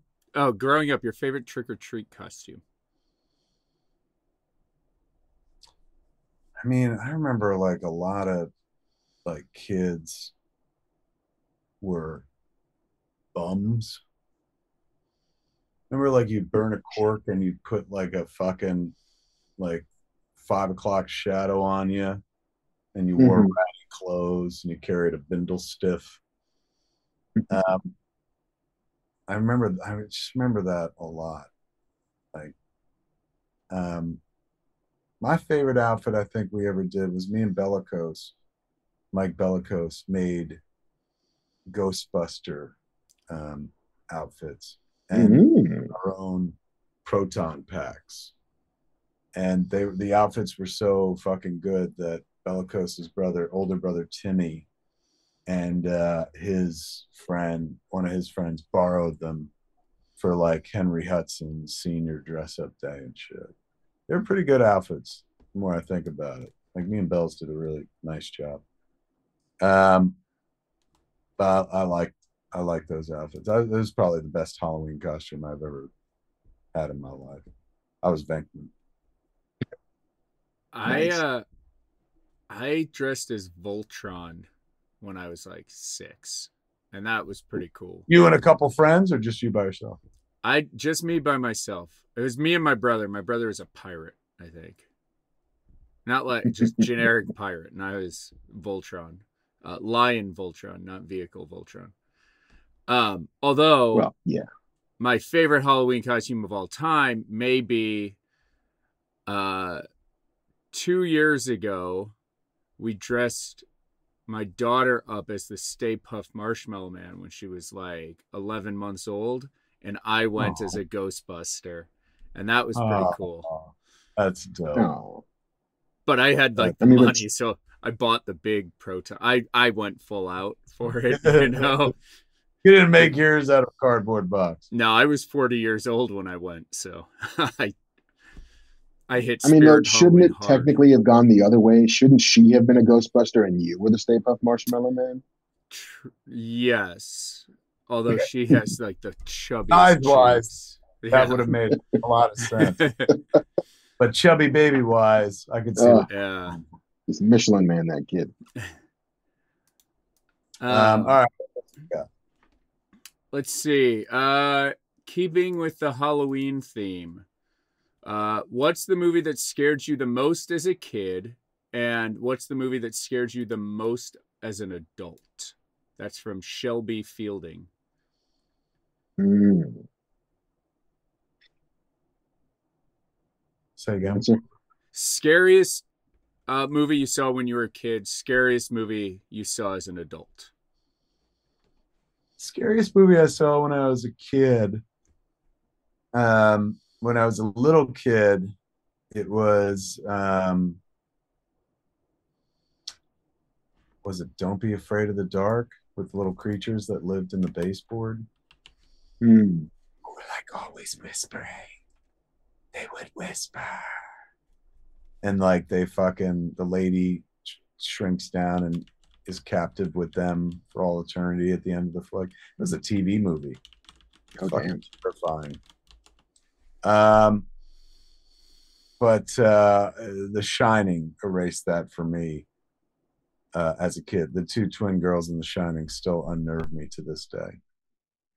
Um, and as an adult,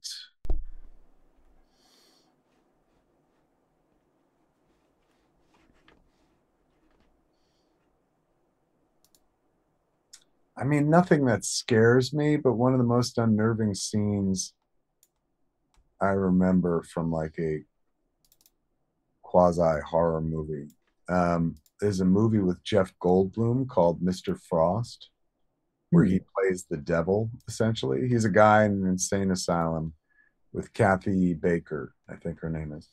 And uh, he is uh, like, he maintains he's the devil. And she's like, yeah, right. And then over the course of the movie, he kind of proves that he is. Uh, but there's a, at one point, she's watching a video um, of I guess either child abuse or a child killing. And God, this is horrible. This is the second time this has come up in the fucking show today. Uh, but uh, it, it's her face, Kathy Baker's face, while she's watching this thing. You don't see the thing; you just see her turn the TV on. It goes from static to this image, and then cuts to her face, and she's watching. And you just hear this kid very like lightly crying, and instantly she fucking like, like she she plays it. I'm I'm doing it. I'm not doing it justice. The horror in her face, like told the story way better than any grisly image would have. And she shuddered and started crying and stuff. That always stays with me because it's like you never saw what they saw. You know, when we were kids, we had faces of death and shit like that. And the older you got, the more you realize, oh, they made up a lot of that shit. It wasn't real. And this was made up too, but my God, it just fucking it chills me the fuck out. There. How you? Um, The Exorcist was the scariest movie that I saw as a kid. Um, I remember seeing it. I must have been like twelve or thirteen, and held such disdain for it. I was like, "It's fucking." This movie was made the same year I was born. How scary could it be? And then I watched it, and you know, it's it's the kind of horror that that I remembered. I remember loving in the way that one loves horror in that it was almost entirely cerebral. It was never the the gore that got me. Was never the the the viscera that got me. It was always the the intellectual of it. The like just thinking about the the what possession is and what possession means. And that idea of you are not in control of your own body. You're not even a passenger anymore. Um, I just remember it frightening the shit out of me. Um, like I was hiding behind a couch building like a pillow fort to keep the movie further away from me. Um, because I was an adorable kid. 1983. Um, today, you know, like I, I am not a horror movie person. I've, I've, I've uh, exclaimed that to the to the to the highest. That I just I don't I do not enjoy um, jump scares. I do not enjoy the, that that feeling. Um, so like the money pit is a movie that scares me today. The idea is like, oh shit, real estate horror. Like I bought a house that I thought was going to be great, and I end up sinking a fortune and my sanity into it.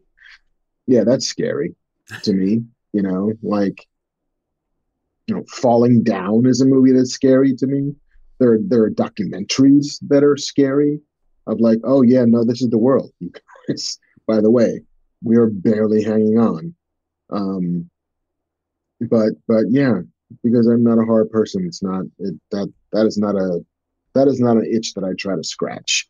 Mm. Um, the world can be scary enough. Yeah, Victor Venn diagram said Wall Street, where the bad guy becomes the hero to an entire generation of people.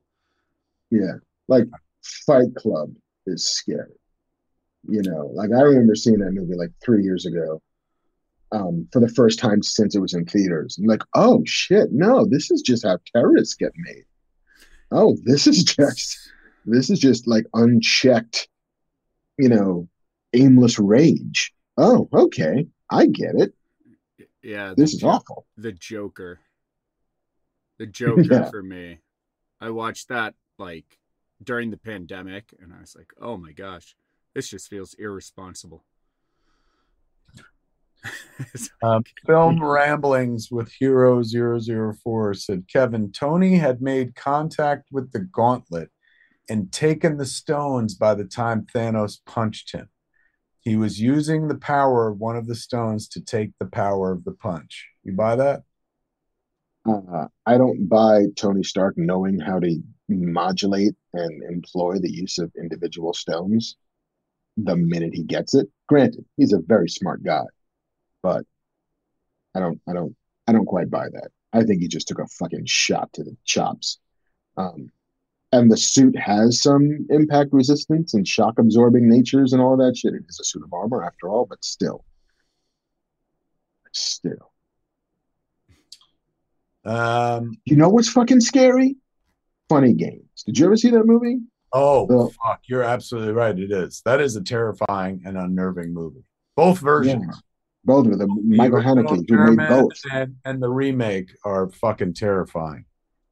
Um, how those kids like address the camera, uh, how they are just with the family, but then when they address the camera, it gets even more. Good, good call. That is a fucking unnerving movie. You know, because it is just like we're going to do violence because we want to do violence. And nobody asked for it. Nobody fucking walked into it. Like nobody did anything wrong.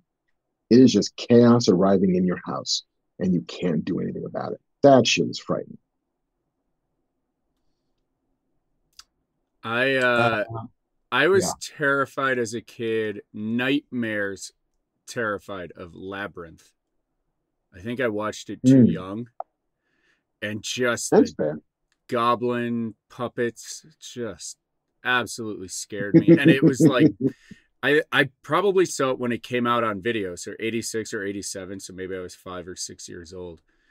And it was like real, like the goblin could come and actually take you. Um and I had a baby sister. It was yeah, Labyrinth.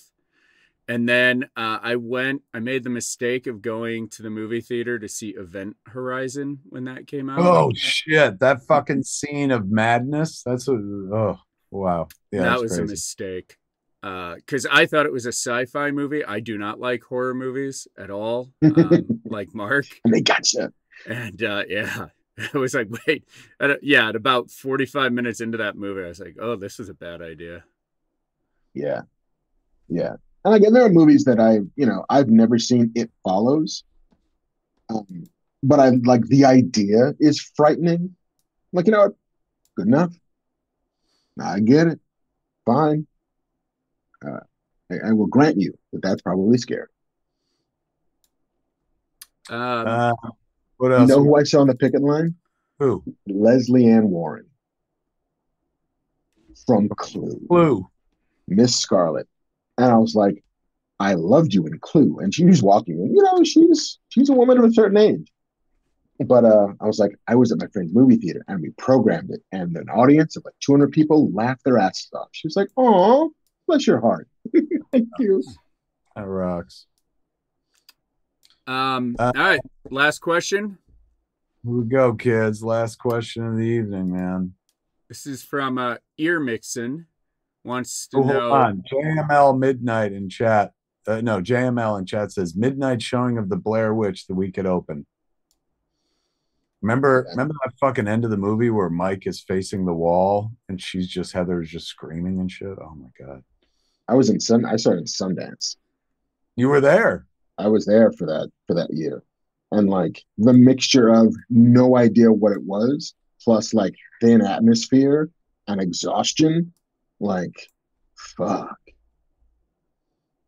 I have told this story many times, but uh, uh, John Pierson, who repped uh, was the producer's rep on Clerks, one of my dear friends, uh, he was involved with the, the Blair Witch Kids. That started kind of as a short on his show, uh, Split Screen. They kind mm. of hmm. showcased the legend of the Blair Witch there before they finished the movie. For uh, you know, um, who put that out? It wasn't Lionsgate. Um, um, they don't. Miramax, right? Was it Miramax oh, or New Line? Oh, Summit. I forget his company. I don't think was it Lionsgate? No, what was uh, the name of that? Artisan and Artisan, Artisan in the U.S. Summit. They don't exist anymore. They were like uh, they were kind of a quasi Miramax, uh, almost a twenty four ish of their time. Artisan made like kind of classy movies. Yeah. Any event, that yeah, that was fucking. That shit was uh, the story I've told before. Pierson repped that movie, so he had given me a copy on VHS, and I hadn't watched it. And so they went to Sundance, and the buzz out of Sundance was huge. And um, Jennifer Schwalbach, who I was like in a brand new relationship with at that point, she was like, you know, I, I've I told her I was like, hey man, there's all this buzz about this movie called The Blair Witch Project. We have it on VHS. Do you want to watch it tonight? And she was like, yeah, okay. And so we started watching it, and I fell asleep. I was just not because of the movie. I was just tired and shit. Um, although the movie is not like you know fucking keep you awake. It you know plods along in the beginning and stuff. So I fell asleep watching it. And I get woke woken up by the end of the movie by a hysterical Jennifer Schwalbach who's like, "Oh my God, get up, get up!" And I was like, "What? What? What? What's happened? What happened?" And she was like, "These kids, what's going on? Like, why won't anybody help them?" And I was like, "What? What do you mean?" And she's like, "Why won't anybody help them? Like, they were. How could this fucking happen? Why won't anyone help these kids?" And I'm like, "This this movie's not real." And she's like, "What?" And I was like, "This isn't fucking real. It's just make pretend. This it just looks real." Because this is one of the first found footage movies, right? hmm So she's like, oh, I don't believe you. I was like, I can call John Pierson, man. He'll fucking tell you the same thing. I was like, fucking, you ask Stan Grossman, he'll tell you the same. Fucking Fargo and shit. and so she was like, bullshit. And I was like, I called up John Pierson, who was at Sunday. And I was like, John, like, fucking Jennifer is freaking the fuck out. She just woke me up because she thinks Blair Witch Project is real. I was like, can you talk to her? And he said, yeah, I'll talk to her. And I handed her the phone. I couldn't hear their conversation. But all I heard was her going, John, why won't anyone help you? And and then there's silence. And he goes, she goes, Are you sure? She goes, I don't believe you. And and silence. And then she's like, Oh she's like, and the other she's going, I can um, it was it was fucking over 20 years ago this happened. I hear you. But I'll never fucking forget her being like, "Why wouldn't anyone help them?" that's how fucking. That's how realistic that Blair Witch Project movie was. She fucking fuck out of it, man. Why won't anyone help them? like it broke her brain. Like we're watching a movie where these fucking kids are being imperiled, but nobody will help them. And I'm like, yes. Like, didn't you piece all this together? Um, all right. Was that, what's our last one? You Last one. Uh, You told me that it was real. I did. I, in the beginning, I was like, "This is." You're A, lying. I was like, "This is a real documentary. Let's watch it." Good night, and I fell asleep watching. it. Why won't anyone help them, John? Why won't anyone help? Um. Okay. What is it? uh, shifting gears completely. Ear mixing. Uh, if you could make any character from comics Speaker of the House, who do you pick? I mean, Captain America or Superman are my top two choices. Um, because you know, if it, what they keep telling us in the news, this job is makes you fucking second in line to the presidency or third in line to the presidency. So I would want somebody third in line to the presidency that, you know, historically we could trust. a fair, s- eh, scrupulous, m- moral character. Mhm. So you got uh, one of those cats. Although I'm tempted to make Batman the House Speaker. You'll never see him Nah. Yeah. where is he? come out of nowhere and shit. It would hit hard. Yes, the congressman's from Gotham. Uh, does he ever get a say? Not today. Um, hands down, I, I I I say Superman. Although Superman used to be about truth, justice, and the American way, and now he's like truth, justice, and get out of my way. No, they changed. what is what? It's not the American way now. It's just truth, justice, and the And uh, and let's say justice again, because justice Justice. and even more justice. my left hand is truth. My right hand is justice. Um, what about you? Um, you know, like there's there's the ideological way to go, which I feel like the the Steve Rogers version is pretty strong. Um, but I I I'm feeling either like RoboCop or or Doctor Manhattan. You are in violation of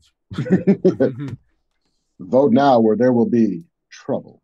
Hector Manhattan. Oh, that'd be badass. You know, like somebody I said, leave me alone. They all go away. Teleports fucking both houses. Like, Someplace. where's he now? He's on Mars, but he's also here. And he's also voting, but he's also redefined democracy. Um, like, uh, hey man, we can't uh, finance the government if the fucking government's not here. Where'd he send him? Like he sent him to Mars to a crystal palace so they can sort out this this shit. He hit him with the fucking real gavel. Thud. No, but I like Robocop. I think Alex Alex Murphy. Um, he's seen some shit about some shit. Um, knows some know, knows what to buy for a dollar and what not to buy for a dollar. Um, you know, understands the way the legal system works because it's been written into his programming. Um, as long as he's not a pawn of, of OCP of Omni Consumer Products, I feel like he's a he's an upstanding American, and he'll get it done. From Uh, that or fucking Aretha Franklin from the Blues Brothers. You better think about what you're trying to do to me. You better think. Like, it would also fucking- make all those proceedings musical. I mean, I mean, they could, always, they could always break out in a song. it'll be like Cop Rock, but for the House of Representatives. So weird you say that because that's the first thing that went through my head too. And I was trying to, I was building a cop rock joke, and then I was abandoning it because I was just like, you know, fucking that would be dope, man. If fucking like C-SPAN would be would become like MTV. Every time there was a hearing, she'd burst out in a song and shit. House music all day long. House of Representatives music. It was always you better think. Yes. Like, all right, what, what are we trying to do to you? You're trying to pass this law that nobody wants passed. You're trying to put this motion into motion. Too much motion is you don't use the jaws. Yeah, think about what you're trying to do to me. Uh, what about you, Banff man? Uh, everything that's happening in Congress reminds me of kind of like a sarcastic reality show. I think Deadpool would be a great ringleader for a bunch of clowns. Mm, I mean, it'd be must see TV, whichever side you're on. Scott Levy said the Punisher. that is definitely a choice. Hazy Wave said, "Don't you blaspheme in here." Two whole fried chickens. he wants four fried chickens and a coke. The one wants toast? dry white toast. Jake. Elwood. and the other wants four fried chickens and a coke. Jake. Shit, that's the Blues Brothers. Matt Guitar Murphy. Yeah. Come in here like a couple of Hasidic diamond merchants. Murph and the Magic Tones.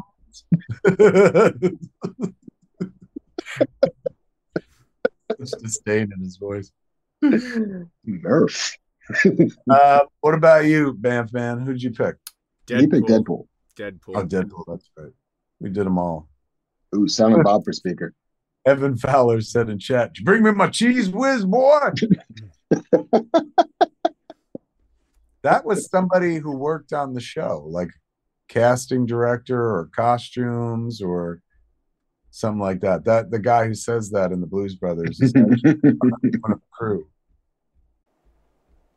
Um, the show band danced, danced. J two K two said Joliet Jake and Elwood Blues. Won't you welcome from Calumet City, Illinois, the show band of Joliet Jake and Elwood Blues, the Blues Brothers. Fucking, they put Cab Calloway in a movie. yeah. Cab Calloway. Cab Not Calloway. only did they put him in the movie, they gave him a full ass fucking song. Yeah, yes, and he had a, and, and a huge part, a meaningful fucking part. And this is a guy who like was the king of the Cotton Club at one point. Mm-hmm. So much so that yeah, like when they jump into that fucking dance, the, you know, Minnie the Moocher number. That's that's what his life looked like when he was younger at the Cotton Club. Yeah, the bandstand and the fucking three piece tux and the top hat and All of the fucking band is in tuxes and everything. Could you imagine like you're Cab Calloway and you're like, well, you know, I had my moment and fucking, you know, Cotton Club's gone and everything's different now, and you're in the 80s and shit, and fucking like two of the hottest comedians on the planet come to you and they're like, we want you to do that thing that you used to do. We want you to do Mhm. Minnie the Moocher, like in this fucking giant fuck off movie. And we're going to make it look like it did back when you were at the Cotton Club. Like, Yeah, what? like, are you updating it at all? No. We want you to do Minnie the Moocher the same way you would have done it in Yeah. 1938. Kind of- Okay. Kind of beautiful. Like when you think about it. You know, they fought them really hard. They, uh, Dan Aykroyd and, and John Landis, and of course, John Belushi wanted to bring in all these soul and blues legends and, and whatnot, and um, music legends. And uh, the studio, of course, was like, like they wanted them to bring in the band that did Car Wash, Mm.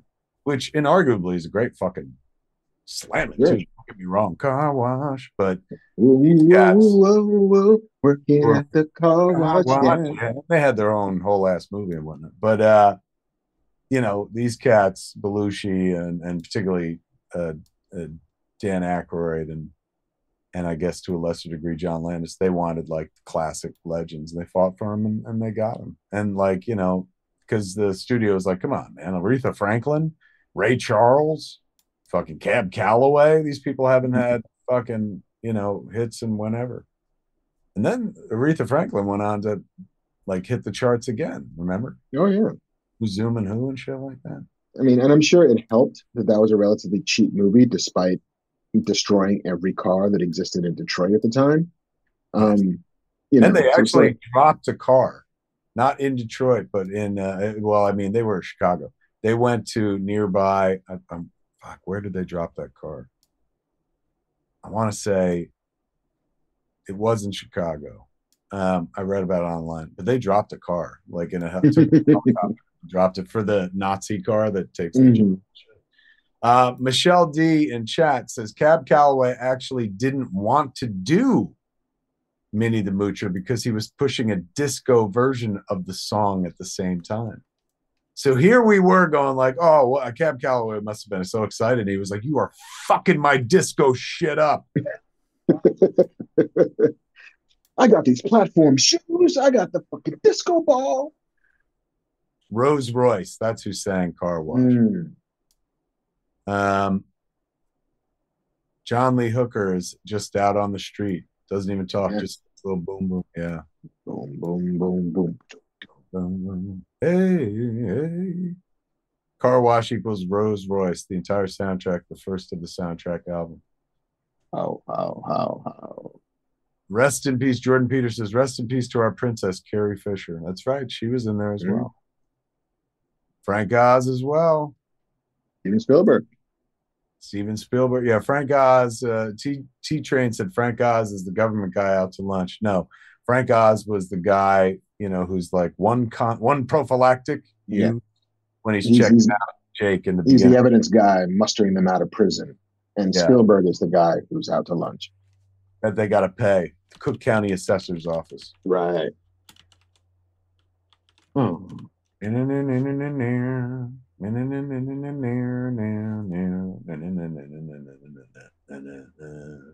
Come on, baby. Baby, don't you wanna go?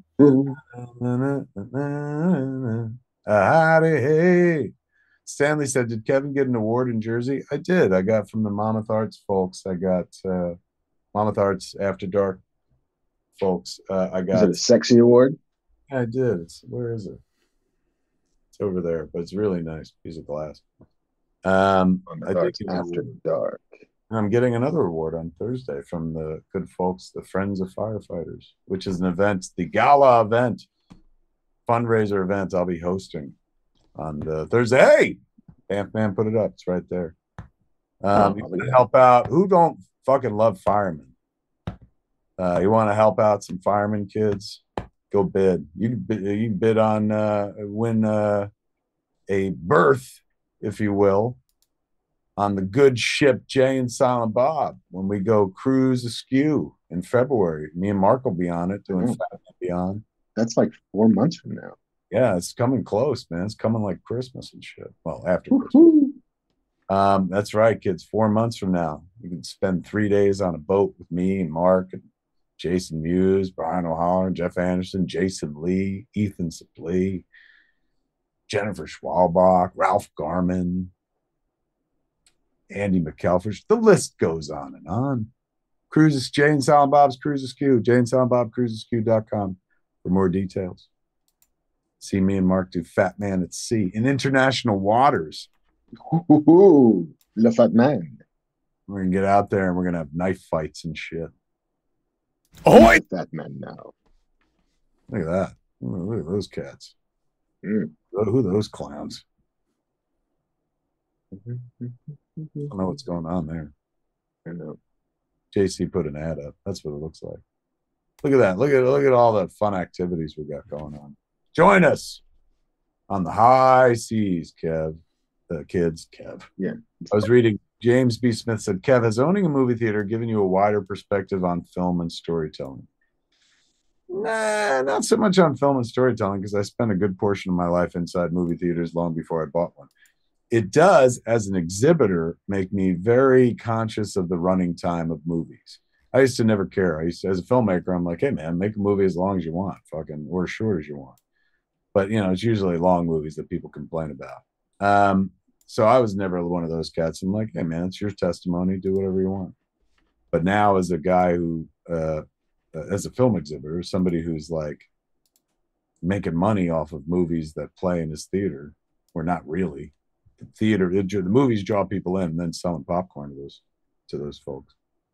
That's where the real money is and stuff Mhm. now I now I'm like hypersensitive to running times of movies. Because if you give me a three hour movie, fuck man, that's one less showtime we got to earn back that money and stuff. Um, keep them short. That's what I say. Welcome to Killers of the Flower Moon. How long is that movie? 320 something. Really? All right. All right. Mhm.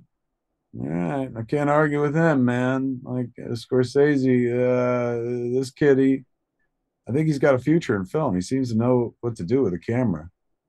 I think he's going to be around for a long time. So I'll give it a shot. Almost Um, four hours. Wow. Jose Munster asked, What movies did I buy from Criterion? Well, I'll tell you, Jose. I got the OG Night of the Living Dead. I got WALL-E, uh, Malcolm X, The Princess Bride, Devil in a Blue Dress, Police Story 1, Police Story 2, it's a box set, Silence of the Lambs, and Godzilla 1954. That's what you bought? Yeah, I went for Um, Stoic Nick said it's called cinema. LOL. What? Just because it's long? Cinema. Cinema. Cinema's long. Miller 24 9 12 said, wasn't Taylor's movie almost three hours? Was that uh, concert movie very long? I don't know. I don't know the running time of it. I mean, the thing of it is, if an audience likes it, it almost doesn't matter how long it is. And clearly, a hundred million dollars in a weekend, it didn't hurt nobody. Wild Samurai put in chat, Killers of the Tiny Bladder. It's a good joke. WALL-E unrated, yeah, Jigmeyer, all that. a lot of people talking Reynolds about the live action gargoyles that apparently there's somebody online let slip. Yeah, no, Disney Plus is making a live action Gargoyles movie, uh, TV show, which glad for them.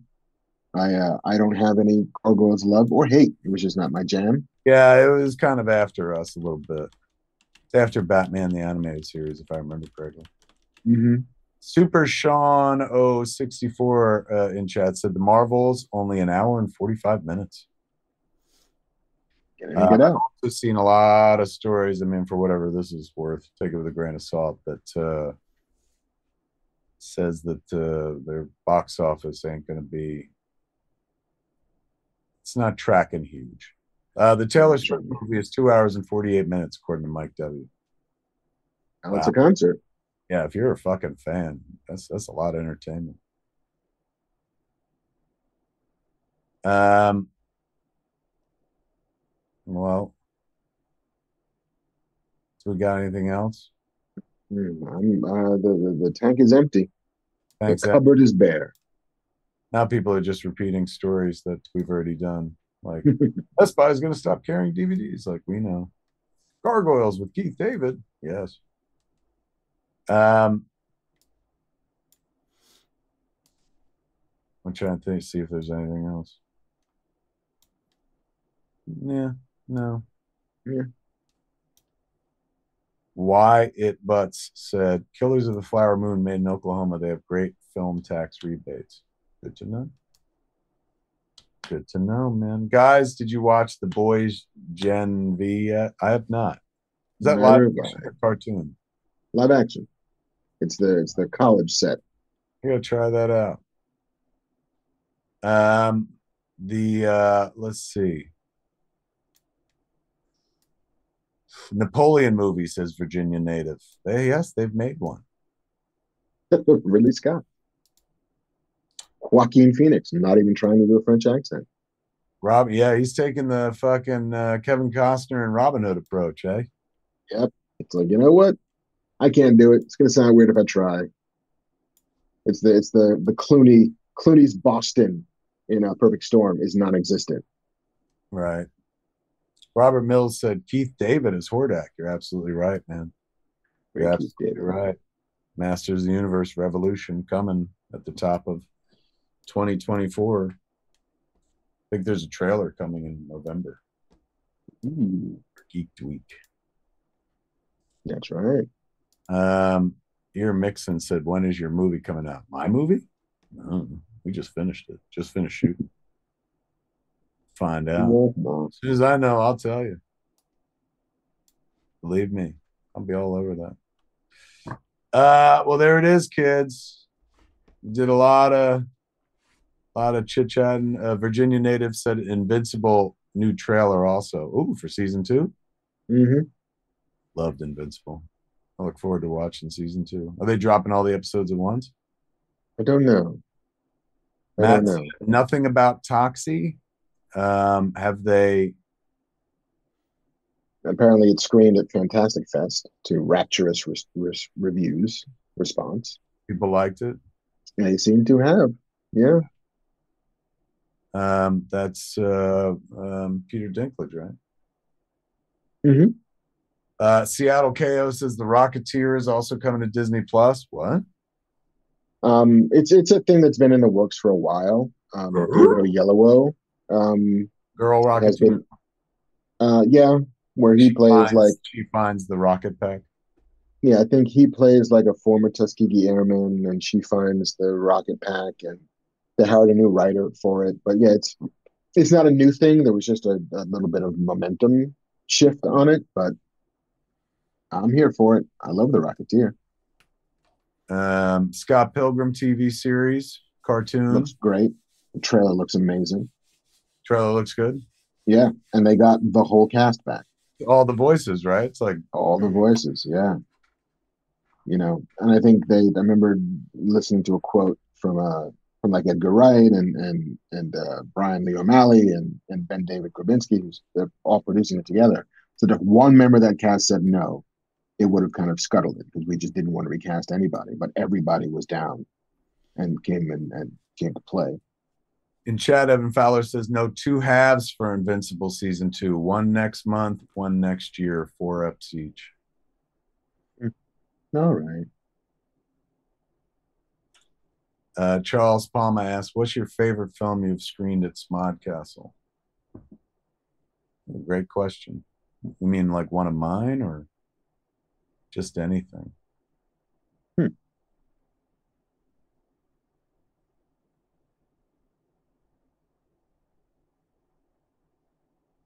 Uh, You know, maybe the Jersey Girl, the uncut Jersey Girl. know I hadn't seen that in fucking ages and stuff. Raquel came out for it. That was a good time. Uh, all right, kids. We've got uh, all I hear. Uh, Laura D says all I hear about in my house for my teenager is Five Nights at Freddy's. going to the Alamo Draft House for the first time to see it. That's a video game, right? And they turned it into a movie. Um, yeah, I think, I think I don't, I don't, I don't know the. I just remember that my my son was all about Five Nights at Freddy's, and I'm not sure if he encountered it as a game or as like a short or as some kind of viral online thing, um, YouTube, whatever. Um, I don't really know. It skipped me. It, it, went all the way past me. Hmm. Um, James B. Smith says, as a big fan of Chasing Amy, will the documentary be a good, affirming watch? Yeah, Chasing Chasing Amy, which opened the Smodcastle second annual Smodcastle Film Festival, um, was uh, really, really great. Sav did a good job with that documentary. Um, uh, Get Swifty said your favorite Kevin is the mo- one that makes the theater money. Yeah, I love any movie that, that fucking sells out and stuff like that. Uh, speaking of which, Zack and Miri make a porno 15th anniversary screening coming up. But before that, me and the Russo brothers, November 3rd. Get your tickets now, kids. Go to smodcastlecinemas.com. It's only about three more events for Smodcastle for the end of the year. There's the Russo brothers, there's Zack and Miri make a porno, there's Smoction. Uh, Josh Mundhall just pointed out that Moonlighting is on Hulu now. You were talking about before we went, right? I was, yeah. I watched the pilot, and I was, and I haven't seen it in thirty some odd years because I watched it first run. Um, maybe I saw reruns of the season the summer that it had aired, but like it had never really. I think it gotten a home video release that I didn't buy because whatever.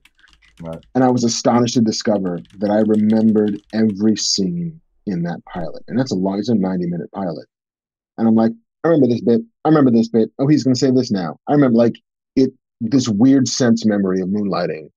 It's like, oh yeah, no, this is the finale when they have to climb the ladder to get up to the to the clock face at the the Eastern Standard Building, and she's going to hang on, and then they puts a ladder, but the ladder tips, and the, like all of it just kind of came flooding back, scene by scene by scene. Um, it's a it's a well constructed pilot. Um, David Addison is in the pilot like that character is not very well modulated, so he's a Yeah, lot- he's he's not quite the David Addison we come to know and love. yeah like he's he's kind of an asshole and kind of a little toxic, um, too much. It feels like, and even and Cybill Shepherd is not also understanding the sort of comedy of it, and so like it's it's a weird, it's proto moonlighting. It's not moonlighting yet, but like you see why they greenlit it through a series. You see you see the bones of what it was going to be, but it uh, it, it would take a little bit to get there. It's a fascinating watch. Moonlighting Kids now available on Hulu. Took a while to get there. They had to change some of the songs, if I remember correctly. Yeah, music rights I think was a big deal. Mm. um, which is a lot of the reasons why some of your favorite shows aren't on the air because the music, the music deals they could cut um, in the 80s and 90s are far different from the music deals that you have to clear today. And so um, it took a while. And yeah, to your point, I think they did have to swap out a couple songs to, to get it through. Hey kids, here's something I never fucking say. Why don't you go ahead and smash that like button?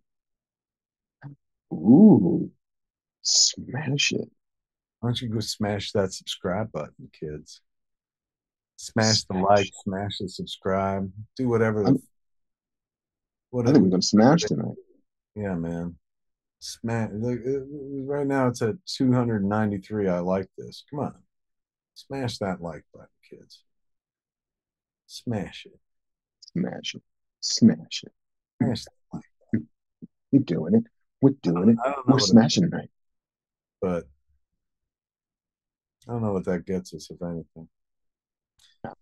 Um, there it is, kids. Did you have a good time? Did you learn a thing or two? Well, well, that's because why is Kev doing a bedtime voice? LOL. Am I? What's my bedtime? Sure. Did you get all sexy? Hey. Julian Ab Julianne Sure. Abbey says, I've been subscribed for 10 damn years. That's right, Julianne. You and me. We're gonna get this Bros. Yeah. Smash Bros. Um, there it is, kids. Uh, did you have a good time? Well, if you liked uh, this, then there'll be more of this, where this came from. Uh, Virginia native says, "Freaking 2 a.m. I'm bed. I'm bedtime typing. Yeah, it's 1:30 here in in the East Coast." You're, you're a soldier. Ninja Schwa says, uh, "Kevin Smith after dark." That's right. Mike Ono said, "How is Kevin liking living in the Valley?" Nice. I like that. I'm, I've always been a big Valley kid. I love the Valley, man. Ever since I saw Bad News Bears, I was like, I want to be in this Valley. You will uh, you will have been glad to miss this week because it's like 95 degrees this week. For reasons that, you know, it's the end of the world. So sure, why not? October. Um, it is, uh, yeah, it's been, it was a beautiful, like six, thir- uh, 65 to 70 degrees here for the last few days. Real nice. Nice. Now we're just talking weather. Time to get the fuck out of here, man. Yep. How's the weather by you 1:30 in the morning? couple old men discussing the weather. Kids, you had a good time? If you did, because Banff Man brought us right into your fucking homes. Give it up for Banff Man. There he is, waving at you and shit. Don't forget, uh, uh, this week uh, I'm going to be in Brooklyn for the Friends of Firefighter event, a gala uh, at uh, on Thursday. Um, and then uh, I'll be back out here on the East Coast for the Russo brothers on the third, and Zack and Miri on the eleventh, and From Schmuck Brooklyn, I said hi. December second. Me and Mark are gonna figure out when we're coming back, Mm, bringing it back. Bringing it back. Maybe we'll bring a movie back too. Yeah, ooh, let's do that. I know. When do you uh, when when do you when can you start like just selling tickets for Splinter and shit? Can you do that? Are you allowed to do that or no? I can, you know, I think we're probably uh, at the end of the festival run. Um, so I mean, fuck, like distribution for shorts is a weird thing because hardly anybody does it because there's very little money in it. But I know a guy with a movie theater. You know what do with the movie theater. Four hundred dollars a ticket. Let's make some money. Yeah. It's a dollar a minute. Um, yeah, fifteen dollar admissions, dollar a minute. Everybody wins. Um, but yeah, man, we'll figure it out. We'll figure it out. Definitely want to come back east. There's a Broadway show I have to go see. I gotta Which hit the Great White Way. Gutenberg the musical. Oh, yeah. Friend of mine, Yeah. Was asking me if I wanted to invest in it, but he hit me at a time where I was financially strapped. Um, but they've also asked me to come play for a day on that show. Ooh, you should go the day that I'm going. I'll find out. I'll find out when it is. Yeah, because uh, one of my very best friends wrote that play. You should Scott be. Brown. Yeah, Really? Scott Brown was my assistant at Entertainment Weekly. Um, uh, he was an awful assistant, but a very good writer. Um, then went on to be the theater critic for the for Vulture, I think, for the for New York Magazine. Then worked on a show called Manhattan. Then worked on a show called Castle Rock. He's the guy who led me to join the staff at Castle Rock. He made the introduction for me. He wrote the book for Beetlejuice. Bless you. Thank you. Did he really? He did. And Gutenberg is a show that he wrote when he was working for me at, at EW. Like it's been 15 years. Like I saw it off, off, off, off Broadway with him uh, and his buddy Anthony King in the starring roles. And they resurrected it 20 years later with Josh Gad and Andrew Rannells. And so I kind of I, I I feel a moral and comedic obligation to go see this play. And so uh, it's going to definitely be that week that I'm back uh, to do Fat Man. So, fuck yeah. Um, that's pretty dope right there, man. Yeah. Um, hey kids, uh, if you're if you like the intelligent part of the show, uh, that's because Mr. Intelligence himself over there, he keeps it smart. I keep it nice and fucking dumb. He keeps it It's smart. dirty. Um, give it up for the great Mark Bernardin. Thank you. Uh, Doubt Berisha uh, in chat says, any interest in Back to the Future, the musical? And then right above him, Cursed Cat Film says, did Kev see the Jaws Broadway play The Shark is Broken? So two plays on Broadway right now based on Steven Spielberg movies. Steven Spielberg is the king of the Great White Way. Very much. Getting paid. House of Rio said, Thank you again for making my patrol a lot easier tonight. Well, thank you for hanging out with us there, House of Rio. Indeed. Keep an eye on crime.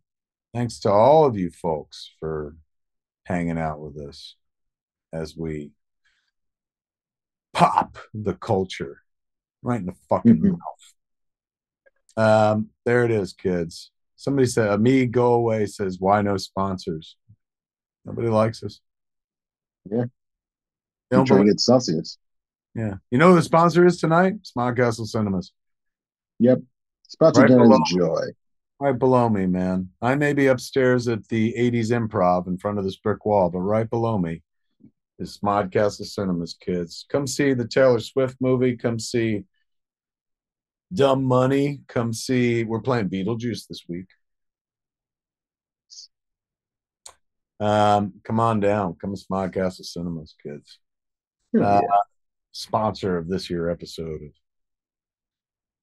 whatever we call this fucker. It's almost two o'clock in the morning. I know.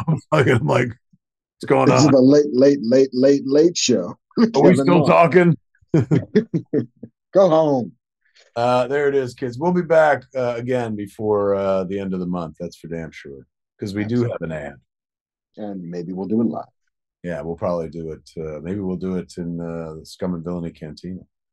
So you can sit there, stand there and look at us, or sit there and look at us, throw tissue at us, hit us real hard. That's how Mm, drink your drink your blue drink. Just have a good that, fucking time. that blue milk, tie one on with blue milk. Start being Mm. honest and shit. Uh, there it is, my friends. There it is. What else? What else can I tell you? I can show you this. It's a fucking gorgeous book. Ooh, Yeah, they, heavy. yeah, it's bigger than my head. They put uh, Guardian Devil into this oversized book. That gorgeous Quesada and Palmiotti artwork in oversized pages. That's available right now. You get signed at Jay and Silent Bob Secret Stash. Become a reservist at Jay and Silent Bob Secret Stash. Go to jayandsilentbob.com for more information. Kids, we're gonna get the fuck out of here. It's 1.30 in the morning on the East Coast. Indeed. Got to move my car before I get a ticket. Can't park on First Avenue past 2 a.m. Yeah. Um, there it is, my friends. Go be kind to other people in this world. Go say something nice to somebody. As soon as we're done, good. close your laptop, go say something nice to somebody who deserves it. Maybe say something nice to somebody who don't deserve it. Maybe that'll flip them around. You know, when I go out to eat, I used to work in restaurants when I was a kid, and so I always like to tip well because as a busboy, I earned 15% of the waiter or waitress's tips and shit like that. So I've always been like a pretty good tipper. Um, my brother, who's been in restaurants his whole life, um, gets irritated whenever I tip poor servers. Like he's like, I'm a fucking waiter for a living, and I can't stand like I. Why would you tip? Because I I tip fifty percent. He's like, why would you fucking tip fifty percent? Like that service sucked. I was like, because when I leave, and that person like sees that tip, you know, maybe I, maybe they'll change their fucking ways or something like that. I don't know. So you never know, man. Just go say something nice to somebody. Watch the trickle down. You know, some people some people need to hear something nice. You maybe you're one of them. Maybe maybe you need to hear something nice. Here, I'll tell you something fucking nice, kids. You are smart and good. Very clever. Go give somebody head. Yeah. Wait, what? Did you say go give somebody in? I don't think that's what I was, was getting at, Marc. But yes, in short. Somebody. um, all right, there it is, my friends. Uh, uh, for Fat Man Beyond, I'm Kevin Smith. I'm Marc Bernardin. Tune in next time. Same fat time, same fat channel, smodcast.com or youtube.com slash Kevin Smith. Uh, Jeff's kiss, everybody. Mwah. Live long and prosper.